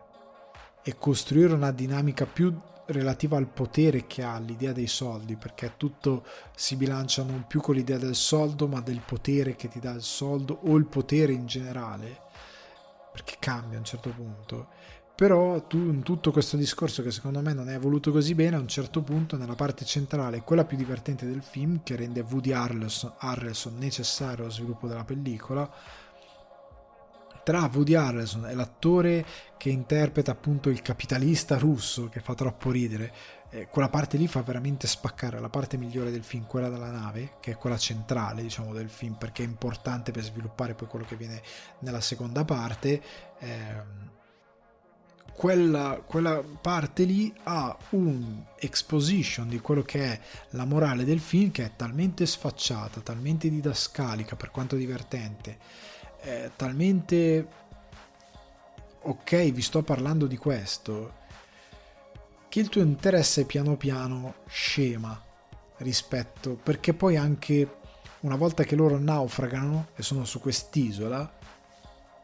lo sviluppo di quella micro società che si crea, che ribalta, è tutto incredibilmente sì ok, abbiamo capito che va a finire così, ehm sì ok, sto vedendo un selvaggi, volendo essere cattivo, però un po' serio, perché è quello l'uomo che cerca di replicare un po' le cose che ha a casa, solo che lì erano i parenti e c'era Ezio Greggio ed, ed era principalmente per far ridere. Qua fa anche ridere in modo interessante, con dei momenti in cui la comicità è anche demenziale e greve, e che io apprezzo comunque, perché comunque mi ha fatto ridere, ma che non ha quell'impatto culturale, sociale, di protesta che vorrebbe avere, così sviluppato e intelligente, come ho letto in alcune critiche. Ah, un film intelligentissimo. Non è così intelligente come film, è molto relativo, è qualcosa che ho capito, ho capito al minuto due dove vuoi andare a parare, ho capito tutto quello che sta per succedere, ho capito come andrà a finire il film, ho, che non è importante capire come andrà a finire, non è quello il punto di una storia, il punto è assorbire il viaggio e i concetti, ma è tutto così spiattellato, è tutto per me così infantile e banale, che è arrivato alla fine del film ho detto carino, basta, perché non c'è eh, una costruzione più interessante. Cioè, ripeto, in preda alla stupidera vi dico sembra selvaggi, però per certi versi il concept è quello, che doveva essere elevato, doveva discostarsi da una certa dimensionalità, in verità un po' l'abbraccia e per certi versi un po' non riesce a fare quello che fa Parasite, a raccontarti qualcosa di inquietante, perché a questo punto, ecco, una cosa che per me dovrebbe essere importante nel nuovo discorso è inquietare. Oh va che Parasite è inquietante, cioè tu a un certo punto fai porca miseria, è così, ed è preoccupante. Qua non è preoccupante, è semplicemente guarda noi troppo fighi che critichiamo l'uno per cento che ha i soldi. E, sì, però è stato premiato a Cannes da gente che sta bene, di ambienti che stanno bene, in un festival molto posh, dove io che scrivo per Cinefax e un podcast in tante situazioni non sono invitato, è invitato l'influencer, è invitato la modella che poi si fa i selfie e se ne va prima che comincia il film, e io che sono lì per il cinema magari sto fuori, o devo andare alla visione del pomeriggio dopo, o devo mettermi in coda e smoking per due ore sperando che qualcuno dentro si accorga che sono andati via due miliardi di posti e mi faccia entrare. Quindi è un po' una baracconata, cioè è anche come l'ho visto, perché tu sei incredibilmente parte del problema, ma non ti, re- e ti rendi relativamente responsabile, perché il personaggio Woody Harrelson è un po' una presa di responsabilità per dire sì, però anche noi non abbiamo fatto granché, però è buttata lì facendoti ridere, mentre invece dovrebbe essere inquietante quella cosa lì, dovrebbe essere, non dico drammatica, ma dovrebbe farti davvero riflettere, dovrebbe essere davvero intelligente quella cosa, e secondo me non lo è. È un film che ha delle buone idee, dei buoni sviluppi, mi piace la dinamica dell'influencer e la modella come personaggio all'inizio, eh, il loro discorso, la loro litigata, è tutto molto ganzo, eh, ci sono determinate situazioni che non vi posso dire perché sono spoiler, che ho capito, ho compreso, ma è tutto estremamente didascalico, è tutto estremamente ingenuo, è tutto estremamente ridondante ed è vecchio come concept, e non ho capito come un film del genere abbia vinto la Palma, forse perché, come dice il mio eroe Ricky Gervais, nessuno di voi può venire qua e fare un political speech perché avete passato a scuola meno tempo di Greta Thunberg. Non lo so se è così del caso di Östlund, non lo conosco così bene, avevo visto il suo The Square che mi era piaciuto, almeno ne ho un buon ricordo, ehm, a questo punto lo rivedrò perché voglio capire se ho preso un abbaglio o meno, però ecco, il suo Triangle of Sadness mi sembra il classico film per compiaciuti, cioè per chi è convinto di essere dalla parte giusta, per chi sa già, Eh, ha trovato, ha identificato dei nemici tra virgolette e si crede un po' meglio, anzi si crede molto meglio, però nella sua indignazione non fa niente, non serve a niente, questo film non serve a niente, non cambierà di una virgola il discorso, non genererà chiacchiere sul discorso, servirà solo a chi va a questo maledetto festival. Eh, maledetto in senso positivo, cioè non per, per, per ingiuriarlo, ma per dire chi andrà al festival, eh, serve solo eh, a chi sa già di essere nel giusto, eh, a chi non ha nessuna intenzione di ascoltare altre eh, variazioni sul tema, nel senso di capire che la società è cambiata e non è più quella che Östlund racconta, perché non basta mettere un influencer per dire ho aggiornato il dibattito, devi fare un po' di più, eh, non basta mettere l'oligarca russo interessante per fare un discorso che possa essere sfaccettato, per me non è così che, che si fa, eh, dovresti ragionare un po' di più, raccontare qualcosa che sia davvero figlio di qualcuno che sta davvero riflettendo sul mondo circostante, ne introietta le paure e ne tira fuori una metafora intelligente. Cioè, ha fatto di più Romero per parlare della società che questo Triangle of Sadness, che come commedia è semplicemente mediocre, nel senso che è una buona commedia, fa ridere,